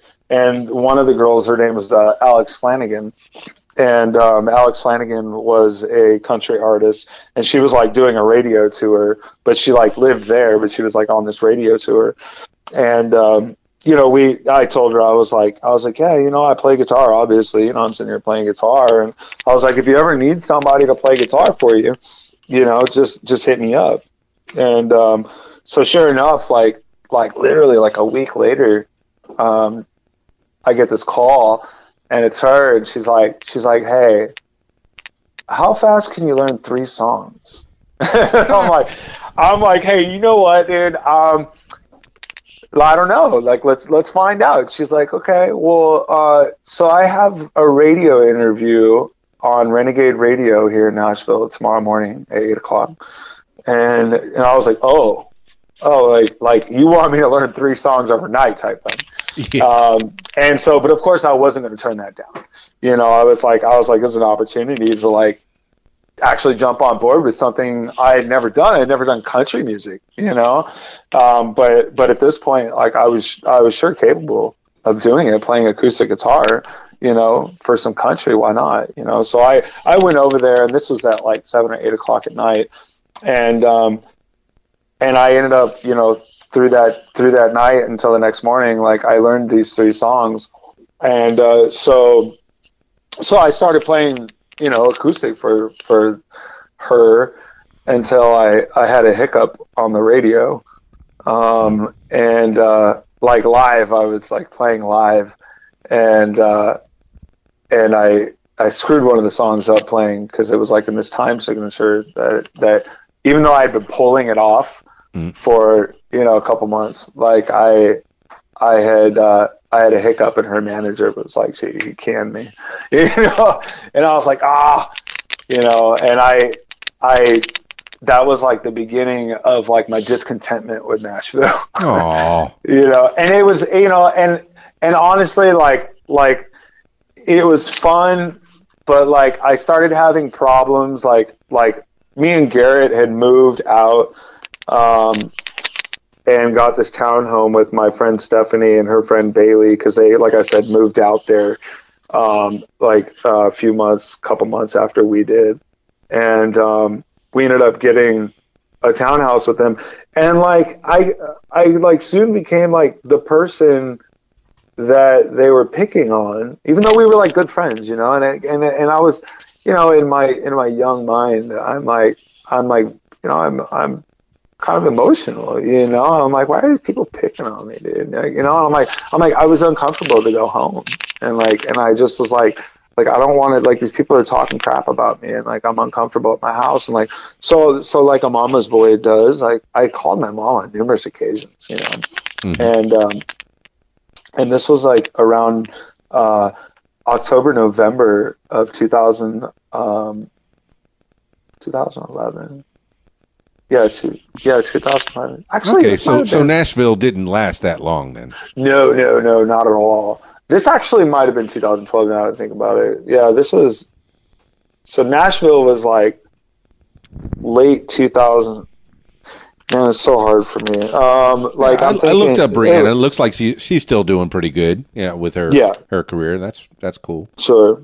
Yeah, she's a, a phenomenal singer, phenomenal artist. Mhm. Um, but um, so, uh, so I called my mom on numerous occasions, and I'm, you know, I'm working at Hot Topic, and I'm just like, Mom, like, I'm not, I'm not happy. I don't know what I'm doing here, like now, because like I, I thought that this country thing was to be like a cool thing, you know, and and I and um, and at, at this time, I just I was up in the air again, you know, like moving right along, you know. And my mom was like, "Well, hey, why don't you why don't you move out here?" And she and at this point, she was um, she was living in Ohio, in Eaton, Ohio, um, in a trailer separated from her husband, um, which Oh. she had gotten another divorce, you know, um, after I had graduated college and different, you know, after through all this, she got another divorce, and um, her husband at the time they they were fighting, and so she had this trailer outside of her own home, Yeah. and she's like, she's like, why don't you come move out here? And she owns a piloting car company, which is um, it's uh, they follow oversized loads on the highway and stuff. Yes. and she and she all her paperwork was very unorganized and i knew how to do like spreadsheets and different things like that. So like i i started you know so i ended up uh, I'm, I'm going too fast here. So i'm like so i so i call up my manager you know my district manager and, and my store manager and i was like hey you know um i'm really sorry like i have to do this you know i was like but i gotta go um, i'm gonna move out to ohio and they're like okay well you know, we'll work it out. We'll, we'll, we'll find you a replacement and stuff. Um, and I was like, I was like, no, like I'm leaving tomorrow. oh my. Yeah, I like literally like I mean, I called my mom while I was at work, and you know, I- and that's when she offered for me to come out there and um, just basically work for her from home. Well, I feel And, I feel um, bad that you you left that hot topic job. It seemed like they treated you real nice. They did, they really did. You know what I mean? I, it was a great opportunity for me. Um, and, and it was the right type of people that that go in there that that seem to be in the, Right. the same type of music. So Sure. you know, you had some Yeah, good clients, I'm guess, good clientele there. Yeah, absolutely. Um, you know, and and the relationship did end abruptly with Hot Topic, um, but but I I I was at that point. Could we call it like a quarter life crisis? Yeah. it's time to go home. I get it. Yeah. You know what I mean? And I just like you know, and so so I you know picked up the next day. My mom came out and she picked me up, and um, you know I started. I I, I recorded. Um, that was when I really got deep into starting to learn how to record myself um, on a different level Yeah. um, in GarageBand, and I was working from home um, for my mother, and in my bedroom, like I started building, I started building up my my music equipment. You know, bless my mom, she she blessed me, you know, a lot, um, and she, you know, we started getting some equipment here and there, um, and I I started the journey of of learning how to um, record myself um, on a different, like I said, on a different level, like get more in depth with it, like like really start learning, you know, everything working in the studio before um, Nashville and all of that stuff. Like I, um, I paid a lot of attention, uh, a lot of attention to what was going on. So like I, like even though I had done it before on like M Audio sessions and Audacity back then, um, I kind of like was more focused on writing. So I took a big break from that, and then the whole studio thing you know when i when i found myself at my mom's house i was like i i want to record an album of myself for myself you know and i and i recorded um, my at home album um, Excellent. and uh and it you know it turned out it turned out really decent you know it, but So it, what was the I- genre you were working in here? Was it still me- uh, metal Um, or punk or Uh, it was. Had it was just. It was kind of like. It was kind of like grunge. It was like grunge, uh, punk metal kind of. okay? Um, but like hard rock, like rock. Uh, you know, I don't know how to explain it. There's there are some very grungy songs in there. There are some um, metalish type songs, but like it, it really was just a, a mashup of just like whatever I could push out. You know, Well, and that um, sounds like stuff that you learned back in California, where you were Sure. dealing with hip hoppers and and Sure. punks and and uh, you know just you didn't stick to one genre. You you didn't limit No. yourself, uh, Never, Steven Jewel, never, and that's fantastic. Yeah. I like that. and I, yeah, and I, um, you know, and I'm, and I, at the time too, I was like, I was like trying to make some like cool electronic music too, um, and like, and like trying to make beats and stuff like on my own, aside from just um, making this album. You know, so I was like trying to like really push my own limits to see what I was capable of doing. Um, and so, um, after uh, let's see, I ended up. Oh man, um, I ended up moving January first, two thousand thirteen. I moved to um, Richmond, Indiana, where um, which was like right on the other side of the, the border because eventually eventually I I had I told my mom I was like I, I really gotta go like somewhere and get my own space get a get a different job you know get an actual job and like start doing something. Like I've done this now. You know I basically you know locked myself in a trailer for you know a, a period of time and and didn't didn't really I I really just I didn't have any friends you know? I, I like i i knew the people across the street that's only because the guy that lived across the street with his wife like worked for my mom and and they lived in the trailer across the street and like so but i i really took that time to really like deep like dive into like this thing you know myself like i said like for the music and recording. And um but after all that was said and done i was like okay i, I need to go find a job and and you know get a get to the next step you know, of life. And so I moved to, to Richmond, and um, this was um, a, a, big like change for me in a way of um, I I started I started working at Chipotle. Okay. And um, and I I met Curran Alvarez, and Curran Alvarez was in a in a metal band uh, called Increment that was that had been doing very well. Um, and uh, so that's how I started meeting people in Richmond. And um, and Richmond, I, Illinois, Richmond, Indiana. Indiana. Okay, sorry. Yeah, and uh, so I, um, you know, I started meeting people that way and started going out to the bars and different things like that, and like just kind of really putting myself in vulnerable situations to meet people. And and uh, I told I told Curran I was like yeah dude I can make beats you know like this and that. Like I showed him some stuff I recorded and, and he was learning how to record and stuff and he was a phenomenal like metal composer you know? And and I was like yeah dude I can make some he's like dude my bro like my bro uh my, my bro uh Brett he's like the best rapper ever. And I'm like oh really? And I'm like oh really? That's cool you know? And he showed me like like a video of him like rapping and stuff and like and I was like yeah he's pretty good you know and and later on down you know fast forward to now he's actually my best friend now. Hey um, fantastic. but yeah um, but so so all of that to to just kind of like speed up that process it it, it sparked um, a group that we created called the rich kids. Okay. And um, so we had established 12 13? It's a hip hop group. No, but that was oh, established. this was yeah, 2013. 13, 2013. Yeah, 2013. Okay, rich kids, and, go get them. Yeah, the rich kids, and um, and we, uh, you know, we had um, a few different um, artists in that, and I was producing all the music. You know, um, if um, we were trying to put like honestly, like I look back at it, and everything that me and Brett had done was amazing, and and and there's a lot of good music there. And I I did do a lot of recordings with the other guys that I never released, and um, that was selfish of me in a way.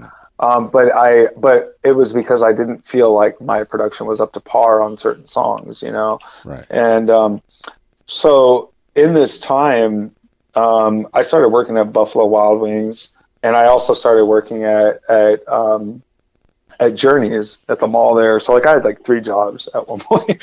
Well, I mean, you were And, sustaining yourself. You you had to yeah. survive.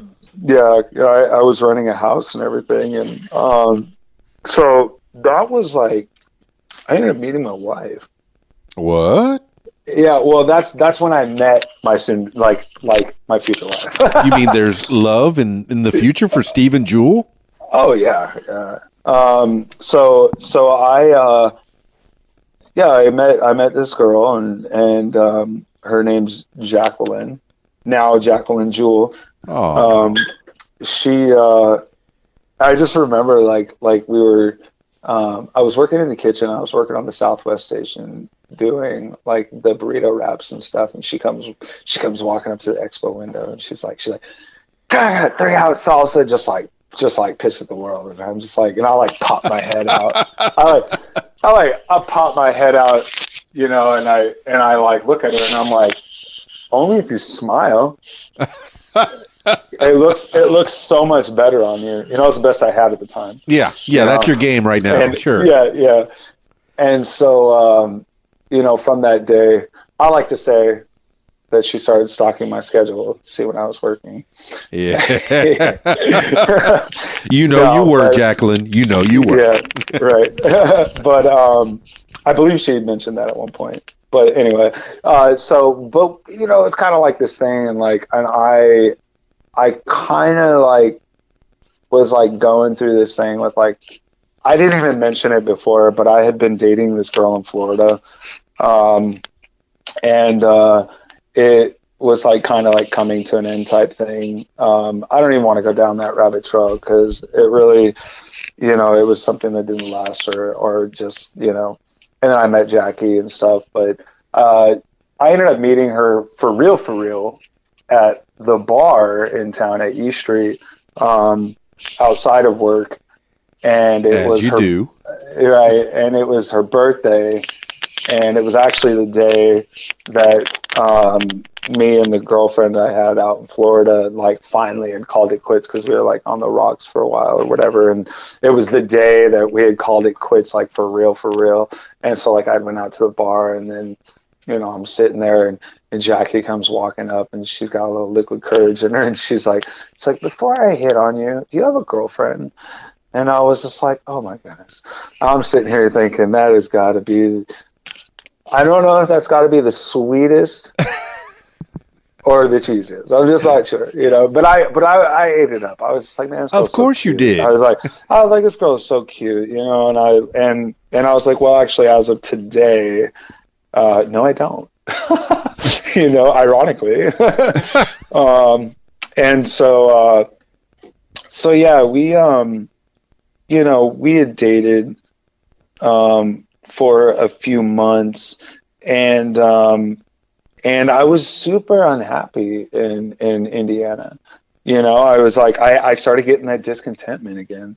You know, and um, so I had been talking to a church out in Florida um, that has a, a skate park, and they do they do like young adults ministry, like teaching kids how to skate. And uh, Oh, you were still they- skating at this point. Oh, sure, yeah, Oh, yeah, I was definitely fantastic. still. Yeah, I've skated. I've been skating now for 27 years or something like that.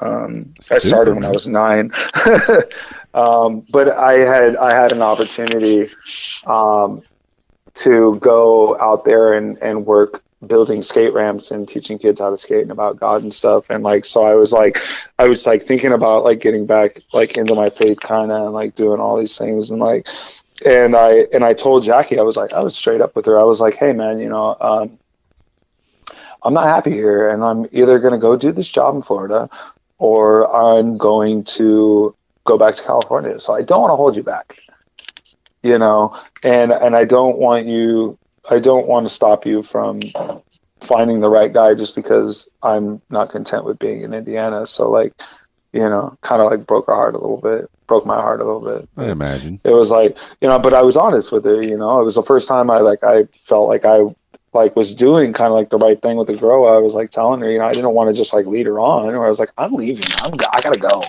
Cause that's how I've always been. If you haven't noticed in my, in my life story here, you know, and, and, um, and I went out to Florida and, uh, and I could have had the job, but they wanted me in a time frame that was just really unrealistic for me with everything that I had in Indiana. I was like, there's no way, you know, I'm not, I'm not, you know, and I, and I started thinking about it and I was on the way home on the plane and I was just like, man, I really like this girl, you know, I really like this girl. I was like, I was like, maybe I'll, maybe I'll just work things out, you know, and just be like, ah, maybe I'll just, maybe I'll just work things out with this girl. I got back and she was already seeing somebody else Oh my. yeah. And I was just like, I was like, "You no way, dude. And like, and, and guess what? I still didn't leave. I stuck around and I, and I watched, you know, five months. It was like five months had gone by. And uh, she was just, you know, and she she worked at at Kay's Jeweler in the mall. So when I was working at at journeys. I would walk into the mall and I would walk past Kay's every day. So she would see me every day. I would see her every day. And then we'd go to Buffalo Wild Wings and we'd see each other. And it's just like this whole thing where it's just like, like just, just silently in love with each other. It was know? inevitable. yeah you know and it's just and and um and finally one day like i you know i went into Kay's and i you know while she wasn't working and i asked the ladies in there i was like i was like what in here has she been looking at that she really likes you know? Because i was like i was like you know i'm getting this girl back. Like forget this you know? So i so i bought her this diamond necklace. And uh and that night i I saw her in the back at Buffalo Wild Wings, and I and I uh, I was like, hey, you know, I got you something, and I and I you know gave it to her and I showed it to her, and and, uh, and she was like, oh my gosh, like why would you get this? And I like took it back from her. I took it back from her. I was like, I was like, just let me know when you're ready to leave the zero and come be with the hero. Right? That's Right. a baller move. you know what I mean? I like, and it's super cheesy, but you know that she she loved it, you know. And I was like, I was like, oh man, this girl is just. I like, I gotta get this girl back. How are we gonna make this happen? You know. And uh, she had an apartment with this guy and everything, and you know they they you know they she was just really unhappy, you know. And then and finally, you know, it all came down to it, and I told her I was like, I was like, you know, just leave leave your stuff there and come move in with me. Bring whatever you have to, whatever you can live with me, you know. And and to be honest with you, I had never lived with a girlfriend at the time ever. Wow. Like I like I you know I like the closest I got to living with one of my girlfriends ever in my in my life at this point was like when I was running around being a, a dummy on meth with my ex girlfriend out in California, but I was living in my car. But I would stay at her house on occasion. You know what I mean? Like that was the closest I ever got. But she lived with her parents. But anyway, um, so so she ends up, you know, she finally says, you know, she threw in the towel. Was just like moved in with me, and I took her. I, I brought her out to California. Um, to my brother was getting married. My brother Robert was getting married, and I was like, I was like, hey, you want to go to California? She's like, really? And I'm like, I'm like, yeah, come out to California with me, you know. And I I took her to my brother's wedding and introduced her to my family, and um, you know, it's it's crazy because you know I've I've been in a lot of relationships in my life and through the music and everything, and I just I remember I remember because my my my studio my studio was in the same room as my bedroom, Right. you know? And and i remember there was you know i had my 15 inch pb speaker there. And it was like right next to my bed. And and i had all the guys there was like three or four of us whatever in the room and we are bumping this music like yeah yeah you know? And and she's just like laying there content just like asleep while we're just sitting there like duding out you know and i'm like i just remember looking at her i was just like man i feel like this is it dude Yeah. you know, if she can put up with that, then yeah. Right. You know, and so I took her out to California and went to my brother's wedding, introduced her to my family, and just like, you know, we drove out there and we didn't kill each other on the way there or back. you know, and it was like, and we got back and like I had this promise ring type thing or whatever, like my mom had given me. And, um, and I, and so we're like laying in bed one night and I'm like, I'm like, hey, um, I got this, get this thing for you, you know, and I give her the ring and I start making her all these promises like you do, you know, when you give a Yeah. promise ring, you give her all these promises. And I- as I'm sitting, and as I'm sitting here giving her all, you know, just spilling my guts, I'm like, I promise I'll be here, blah, blah, blah, you know, and, and, and I'm sitting here thinking, and it just like dawns on me. And I'm just like, I'm promising this girl everything that you promised a girl you're going to marry. And so like I took I took the, the ring back from her and I was like and literally verbatim, I was like, you know what? Fuck it. Will you marry me? Whoa. Just just yeah, just laying there in bed. And like I just jumped, you know? And uh Yet And another said baller yeah. move. yeah. and you know what? She said yeah. Yeah. And I was like I was like, dang. What's up? And I instantly regretted it. No, I'm just kidding. Oh, that's not Oh, nice. no, I know. no, she's she no, she does not regret that. um, no, she. Hello, she's Mrs. been- Jewel. He says hello. Um, I, you know, I honestly like I, I feel like, and I know actually I don't feel like, but but everything, everything had built up to like you know all the things I've been doing, going from place to place, you know, experiencing. All, I wasn't even cultured at this time. Right. Okay. You know, yeah, we haven't even gotten into that. yeah and and um so so basically i was like all right well if we're going to get married i was like we need to go somewhere with a little more opportunity and to be honest with you like richmond is a small town there's like you know they, they do have a walmart you know they they have a mall that's like falling apart. And like you know it's just i was like we really got to go somewhere. I was like so let's go to let's go to let's go to illinois. You know i like we're gonna if we're gonna get married you know um let's let's go somewhere where like we're gonna want to kind of try and settle down, you know.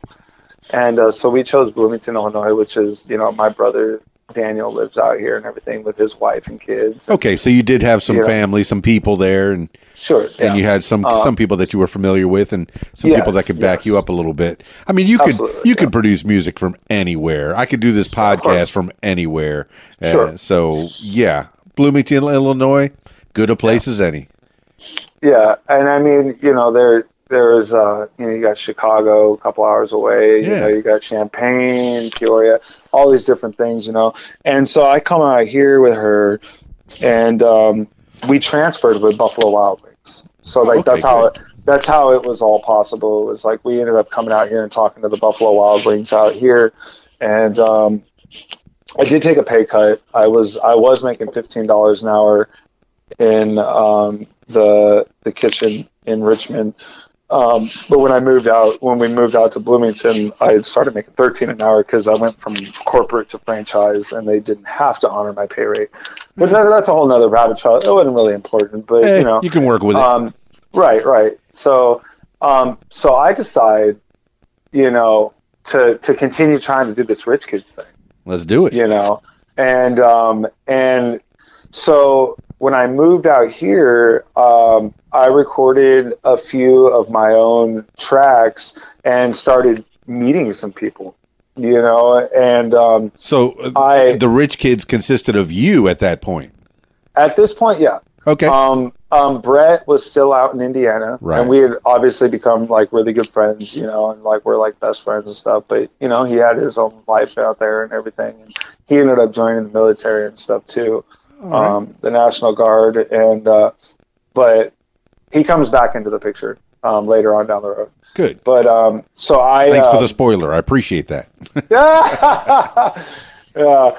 Um, it's a rough relationship with me and Brett. I mean, honestly, like, like it's, um, like we're, we're best friends. We're like brothers, you know what I mean? And, and like, and we, there's something musically between him and I that I didn't experience with anybody, you know, like, like even with hip hop and, and, you know, it's just like, it's like there's something every time that we made a song, it was like, it was different, you know, it was, it, it, it, it worked, you know, but, but still so I moved and, and we came out here and, um, and I started to to try and continue the Rich Kids thing. And I met the first artist I met. Um, his name was uh, Brandon Stokes, and he uh, he goes by Shy Soul. And um, he, I, I remember walking downtown with Jackie, and there's this bar, this club called Drifters out here, and I, I saw him. I saw him sitting out in front of Drifters on the ledge, smoking a cigarette, and I was like, and I like looked, and we're like across the street down the road a little bit, and I was like, I nudged Jackie, and I'm like, I'm like, see that guy over there?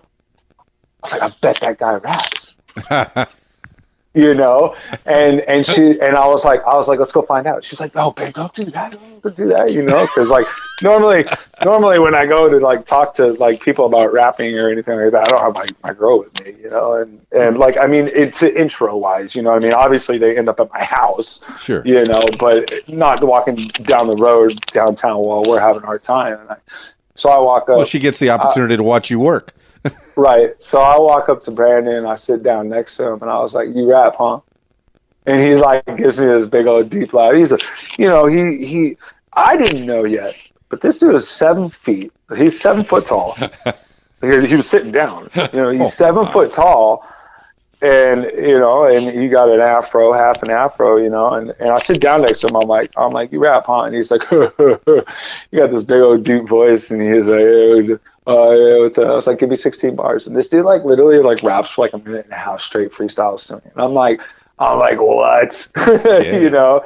And I was like, bro, we're making music. What's up? You know, I was like, I got, I got the stuff. I got, I got a room. I got, you know, at this point, my for the first time, my studio was in a different room than my bedroom because, you know, and um, we had a two bedroom apartment, so the other room naturally became my studio Hey, good deal. and it, it wasn't your it wasn't i've always been very particular about my music space whether it was in my room or not it's just um, so it wasn't your average apartment studio you know like you walked in and you're just like oh wow like you really felt the vibe of it you know? Um, and uh, so that was like the first like hip hop artist that I started working with um, and then another guy named Sabi um, who's uh, my buddy Gregorio. He uh, was a Hispanic rapper, and uh, so there was like a lot of um, a lot of culture, if you will, in the rich kids. You know what I mean? So we had like black, white, Hispanic. Um, you know, so there was no there was no limit in that.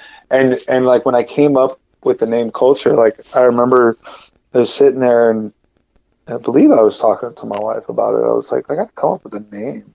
You know, I was like, I was like, I'm going to keep doing, I don't want to just be Steven Jewel because I, you know, I, I want to come up with another name. You know, Right. and I started thinking about my life, and I was just like, I was like, man, if I were to be a hip hop name, I was like, what have I done in my life? You know, and I, and I was like, man, I, you know, I've been all over the place. I've seen so many different types of cultures, and I was like, culture.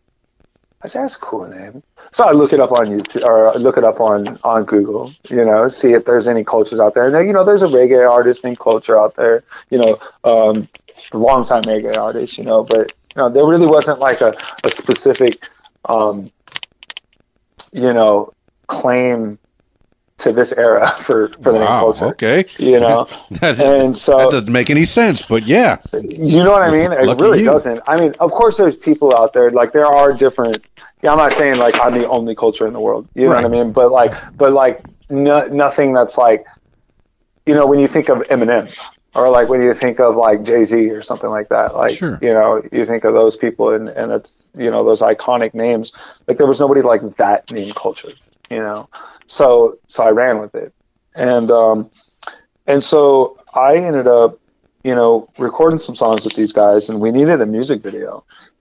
And um, my wife had a Nikon D5100, and um, you know, having some experience in front of the camera and having grown up in like the the music video mecca, you know, era. You know what I'm saying in the '90s and the '80s or whatever. You know, coming through with MTV and all that, like constantly watching you know these music videos. Like, I could do this. I could, film one of these. I could make a music video for us. Yeah. You see what I'm saying? And I'm like, I'm like, I can make this happen. You know. And so I take this camera, and if you look it up on YouTube, um, it's uh, the Rich Kids Scrambled Eggs, and uh, that's the first music video I ever I ever made, and um, and it's crazy because like that actually had sparked um, a whole videography photography era for me. Um, and I became, and that started Culture Creative, which was once Culture Productions. Um, but so I, I filmed this music video, and then next thing you know, I got I got um, Brandon Daz, um, who is a rapper here, who was a rapper here locally. Um, his his brother was is futuristic. I don't know if you know who futuristic is. He's a very big rapper right now. Um, I know future. I don't know futuristic. Future, yeah, futuristic. If you look up futuristic, he's uh, it, but Brandon Jazz is his brother anyway, and he ends up hitting me up, and he's like, "How much you charge for a music video?" I was like, I mean, I don't know. Like, I I did one for my group. You know what I mean? I didn't. I wasn't planning on going out and doing that, and I was like, I don't know, fifty bucks, whatever. You know, and so we do this one take video, um, and it's uh, it's B Daz. It's uh, true story of a hot nigga, right? Yeah, And, I'm um, looking at the scrambled eggs one. I, I don't know how you kept Yeah. this kid in frame. He is seven feet tall, man. right? I tell you, right? Um, and so uh, I um, so I filmed this music video for him, and his brother um, was like, "Whoever filmed that video for you, keep him around." So I was like, "Okay, I'm pretty good at this. You know, I'm actually pretty decent at this." So like, so I ended up doing like 15 music videos for this guy Wicked. and and I and I did and and a bunch of other artists too. I ended up so I started like this whole culture creative um, business, and I and I ended up becoming um, really good at at doing like um, like recap videos for shows, and um, and photography. Like I have this type of photography. Like if you were to go to my Instagram page on Culture Creates and and scroll down down down, um, you'll find my photography that is I don't know, I just had my own style of photography, you know, and I and I really dove into this um this lifestyle. You know, I even I even started I did a um a uh, a video for um, trees and camo um, that never actually got published, but um, it's like a um, uh, a hunting clothing company. So I did a video for a hunter. I've I did modeling photos for a ton of people. I um, did a, some promotional videos and some music for some different videos uh, for like um, commercial type stuff and like and the so like this whole culture productions thing or culture creative like kind of sparked and I and my photography really really started doing something you know because I started doing photography for um, different DJs Fantastic. right and You know that that's um, one thing is while I'm DJing, you know, I take a lot of pictures of other people, but hardly Right. anybody takes a picture of the DJ, and it's Right. nice to have those for your portfolio. Uh, and that's what Yeah. something that you uh, became involved in as well. Yeah, I um, there was a little venue out here called the Boondocks, and um, the rich kids did a show out there, and uh, that's out in Hudson. And um, I became really good friends with um, the owner there, and uh, I ended up becoming like the house photographer for a short period of time. It was, um, you know, it. I had a buddy um, named Ryan Kindig who um, unfortunately passed Oh, uh, back in 2015, but um, he uh, he taught me how to use the flash on the camera to do like this long exposure thing, and that's how I I got this cool like style of my own that like I was able to capture you know people doing poi and light spinning and different things like that, and then I incorporated it um, with the artists on stage and like and so I ended up meeting a bunch of different artists and DJs and um, so through that i um, you know i i met like i did a, a bunch of work for blasphemy. Um, i did um, a bunch of work for for hercules and uh, good sex um, up in chicago um, became a really good friend of mine and um, and just like i don't know i started i started really getting into this um, this electronic music culture, you know. yeah. And um, the rich kids, you know, we kept trying to do our thing, we kept trying to do our thing, but like, dude, you know, with as much work as I was doing with so many different rappers, as far as the visuals go, and like, and I was doing the photography thing, and I was doing the photography and video for the DJ thing, and then I started doing it at like different festivals, and like all these different things, and like, and like I was really busy, really busy. You know, you, my wife will say it too. She's like, it was hard to pin you down. but it was. It Like- sounds like you were building a brand and, and helping to build yeah. a life for you and the wife, for that matter. Sure. Was she helping And you out she at was- all? In, in, in yeah, that? she was totally she was totally supportive of it, you know, and um and and everything I've ever done, she's always been super supportive of it, and um, you know, it was hard. It, it's been hard at certain times, Oh, and you know, and and um, through all of that, I, you know, I had picked up a pretty bad habit of doing Adderall. Uh-oh.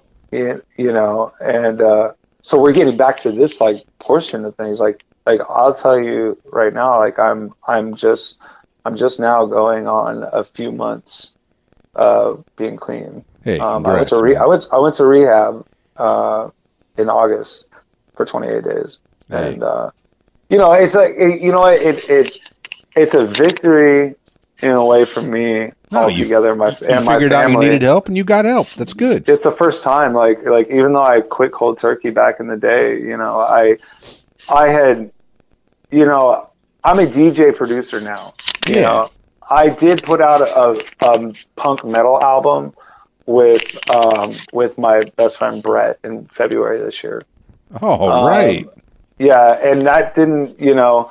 So now that we're in like the present now, you know, um, my my work as a photographer in the electronic music um, kind of gave me um, the the open door and connection to jumping into DJing in a way, you know, and and like thankfully, uh, you know, a lot of the people have been cool about it. You know, it's like, oh, culture's gonna be a DJ now. Okay, you know, where it's like, Why not? look, man, you know, I like, like I said, my my friend Joe's, his, his he goes by the name Good Sex. He um he was DJing a wedding that I was doing a video at for the owner of um, the Boondocks Yeah. um, this year. This year in May, and um, and I gave him a ride back into town, and um, and I was like, I was because he he had his van with like all of his equipment and his team and everything, and like, and he didn't want to bring it into town to the um, to the hotel that they were staying at because like the wedding was at um, Epiphany Farm Estates, like out in the country and stuff, Right. and um, and he like didn't want to bring it into town and. Uh, you know, sit at the hotel. I mean, he's got thousands of dollars worth of equipment in his van. You know, That's what and happens. so like, so I get, you know, I give him a ride back into town, him and, and a couple of his crew guys or whatever. And I was like, hey man, I was like, you want to hear some of the electronic stuff I've been doing? Like he knew that I had, he knew, he knew that I was a producer. He knew that I had like done, you know, did this for a while now. And like, and I showed him, I showed him some of my songs and he was like, yo dude, there's this, there's this, um, festival out here in Chillicothe called Summer Camp.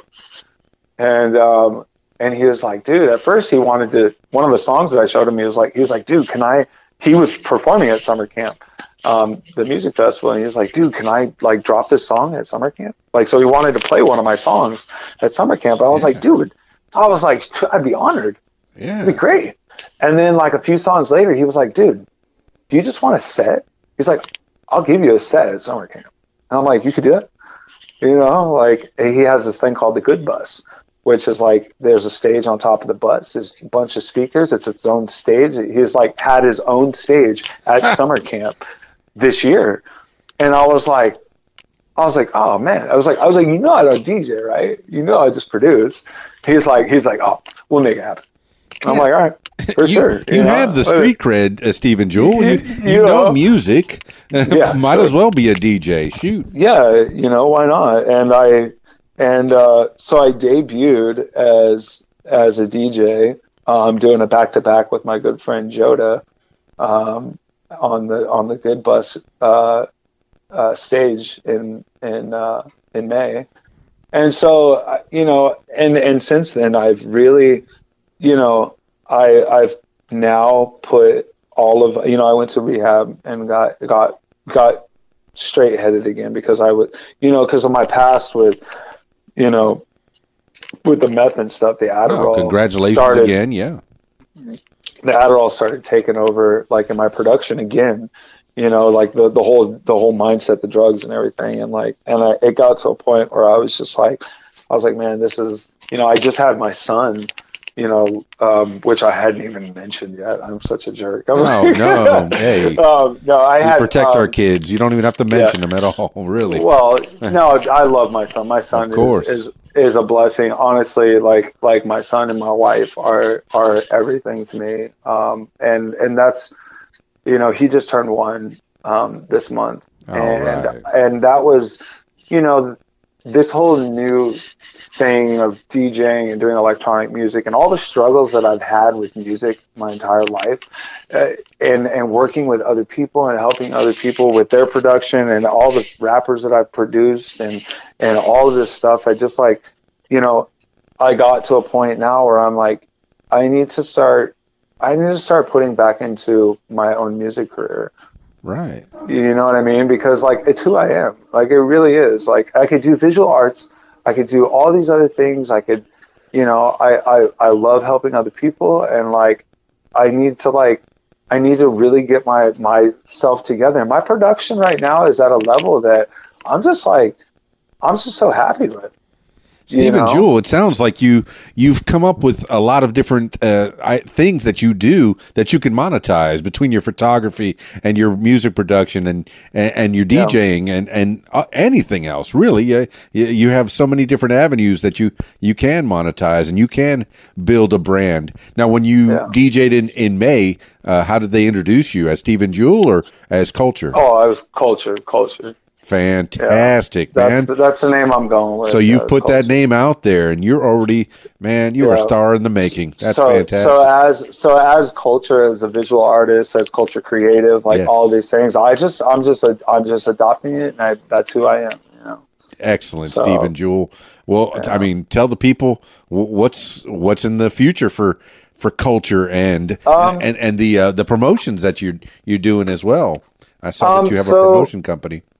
So right now, as far as culture creative goes, um, I don't. I'm not like right now. I'm not driven in in that sense. Of course, I do do videos and Yeah. photography here and there for people, um, and it's um, kind of more on just like a personal level for me with people. Um, as far as the music goes, that's my main focus. So right now, I'm fully, I'm fully gun ho on my um, electronic dubstep production. Excellent. Um, it's like dubstep, electronic, uh, bass house type music. the kids um, dig it. I'll tell you. Yeah, they do.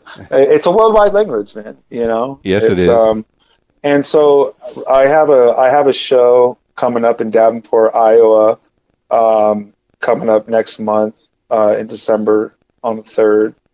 Um, so not next month, but next month. You know. Um, and so I'm preparing for that. And right now, I am currently working on a few different songs. Um, I just did um, a remix of um, an artist named Jackal. Um, I did a remix of his new song that just dropped yesterday um, for Rough Records um, called Veins. And I did a remix for that that I'll probably be dropping soon. Um, and I am working on a track right now that Bass Mecca Records out in LA um, would like to publish for me. Um, and uh, just kind of like, honestly, I'm just networking. Yeah. You know what I mean? Tell So me I'm about really Music Plug as well. Uh, Oh yeah, music plug. Yeah, I'm actually. oh yeah, a um, whole nother facet. oh goodness. Oh yeah. So yeah, I work. I work for Music Plug um, here in Bloomington. I'm a brand ambassador for Music Plug. So basically, um, what my job is is to um, kind of get get everybody locally kind of connected with what's going on in music locally. Um, so if you know artists artists can promote with us um, for free. You know, we we promote their music and and um, I I plan on starting um, a segment for Music Plug that's going to be a weekly thing that I would like for it to spread all the way through because I'm I'm a brand ambassador for Music Plug Bloomington. Um, we have brand ambassadors um, out in Peoria, Chicago, um, Atlanta, LA, um, San Diego, I believe, and, and a bunch of different other places. Um, so for each region, there's an ambassador put in place. We have uh, three ambassadors out here. Um, I um, I'm gonna I want to start this segment called the Weekly Plug, where we basically interview kind of like what we're doing, but more of like a called more of like a um, a video, like a, a quick like Q and A yeah. with um, with artists, and it'll be like a weekly thing that will run for uh, local artists. Um, if there's anybody listening that that would like to become a brand ambassador for Music Plug, I would definitely encourage wherever you're from to um, contact Music Plug and talk to them. Um, and uh, there's uh, uh, our page, the Music Plug page on uh, Facebook. I believe the website. I'm not sure if the website is completely up right now, it might be, but there's an application coming out and everything. It's a fairly new thing, but it's growing. It's growing pretty well right now. So Well, I'll, I'll definitely put the, the Facebook on the uh, on the music on the notes, the show notes for this podcast. But uh, I could see you doing a podcast, Steven Jewel, whether it be for Music Plug or on your own for creative.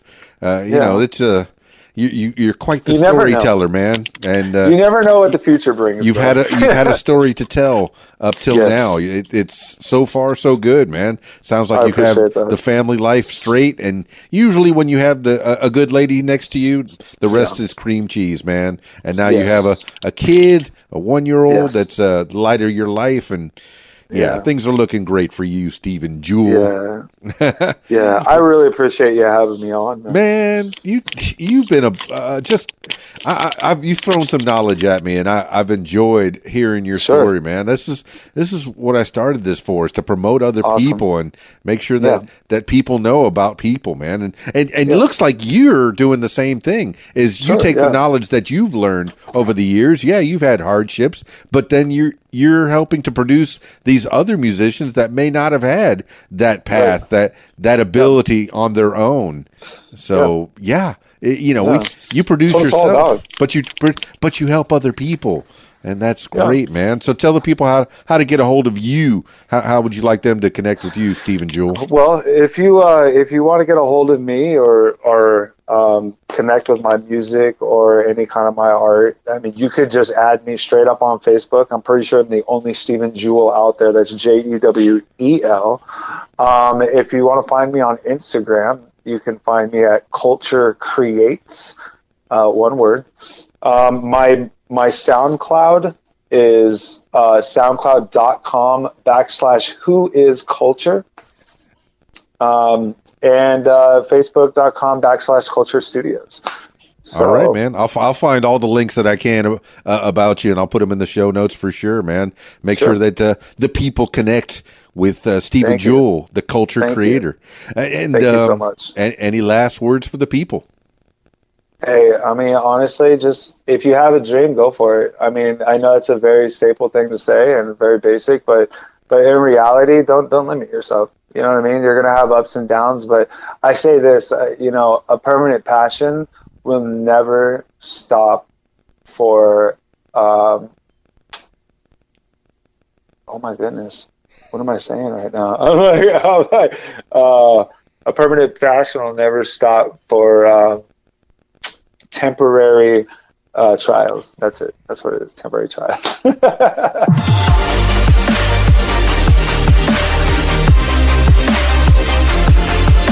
Well, there you have it, party people. Steven Jewel, Mr. Culture, Culture.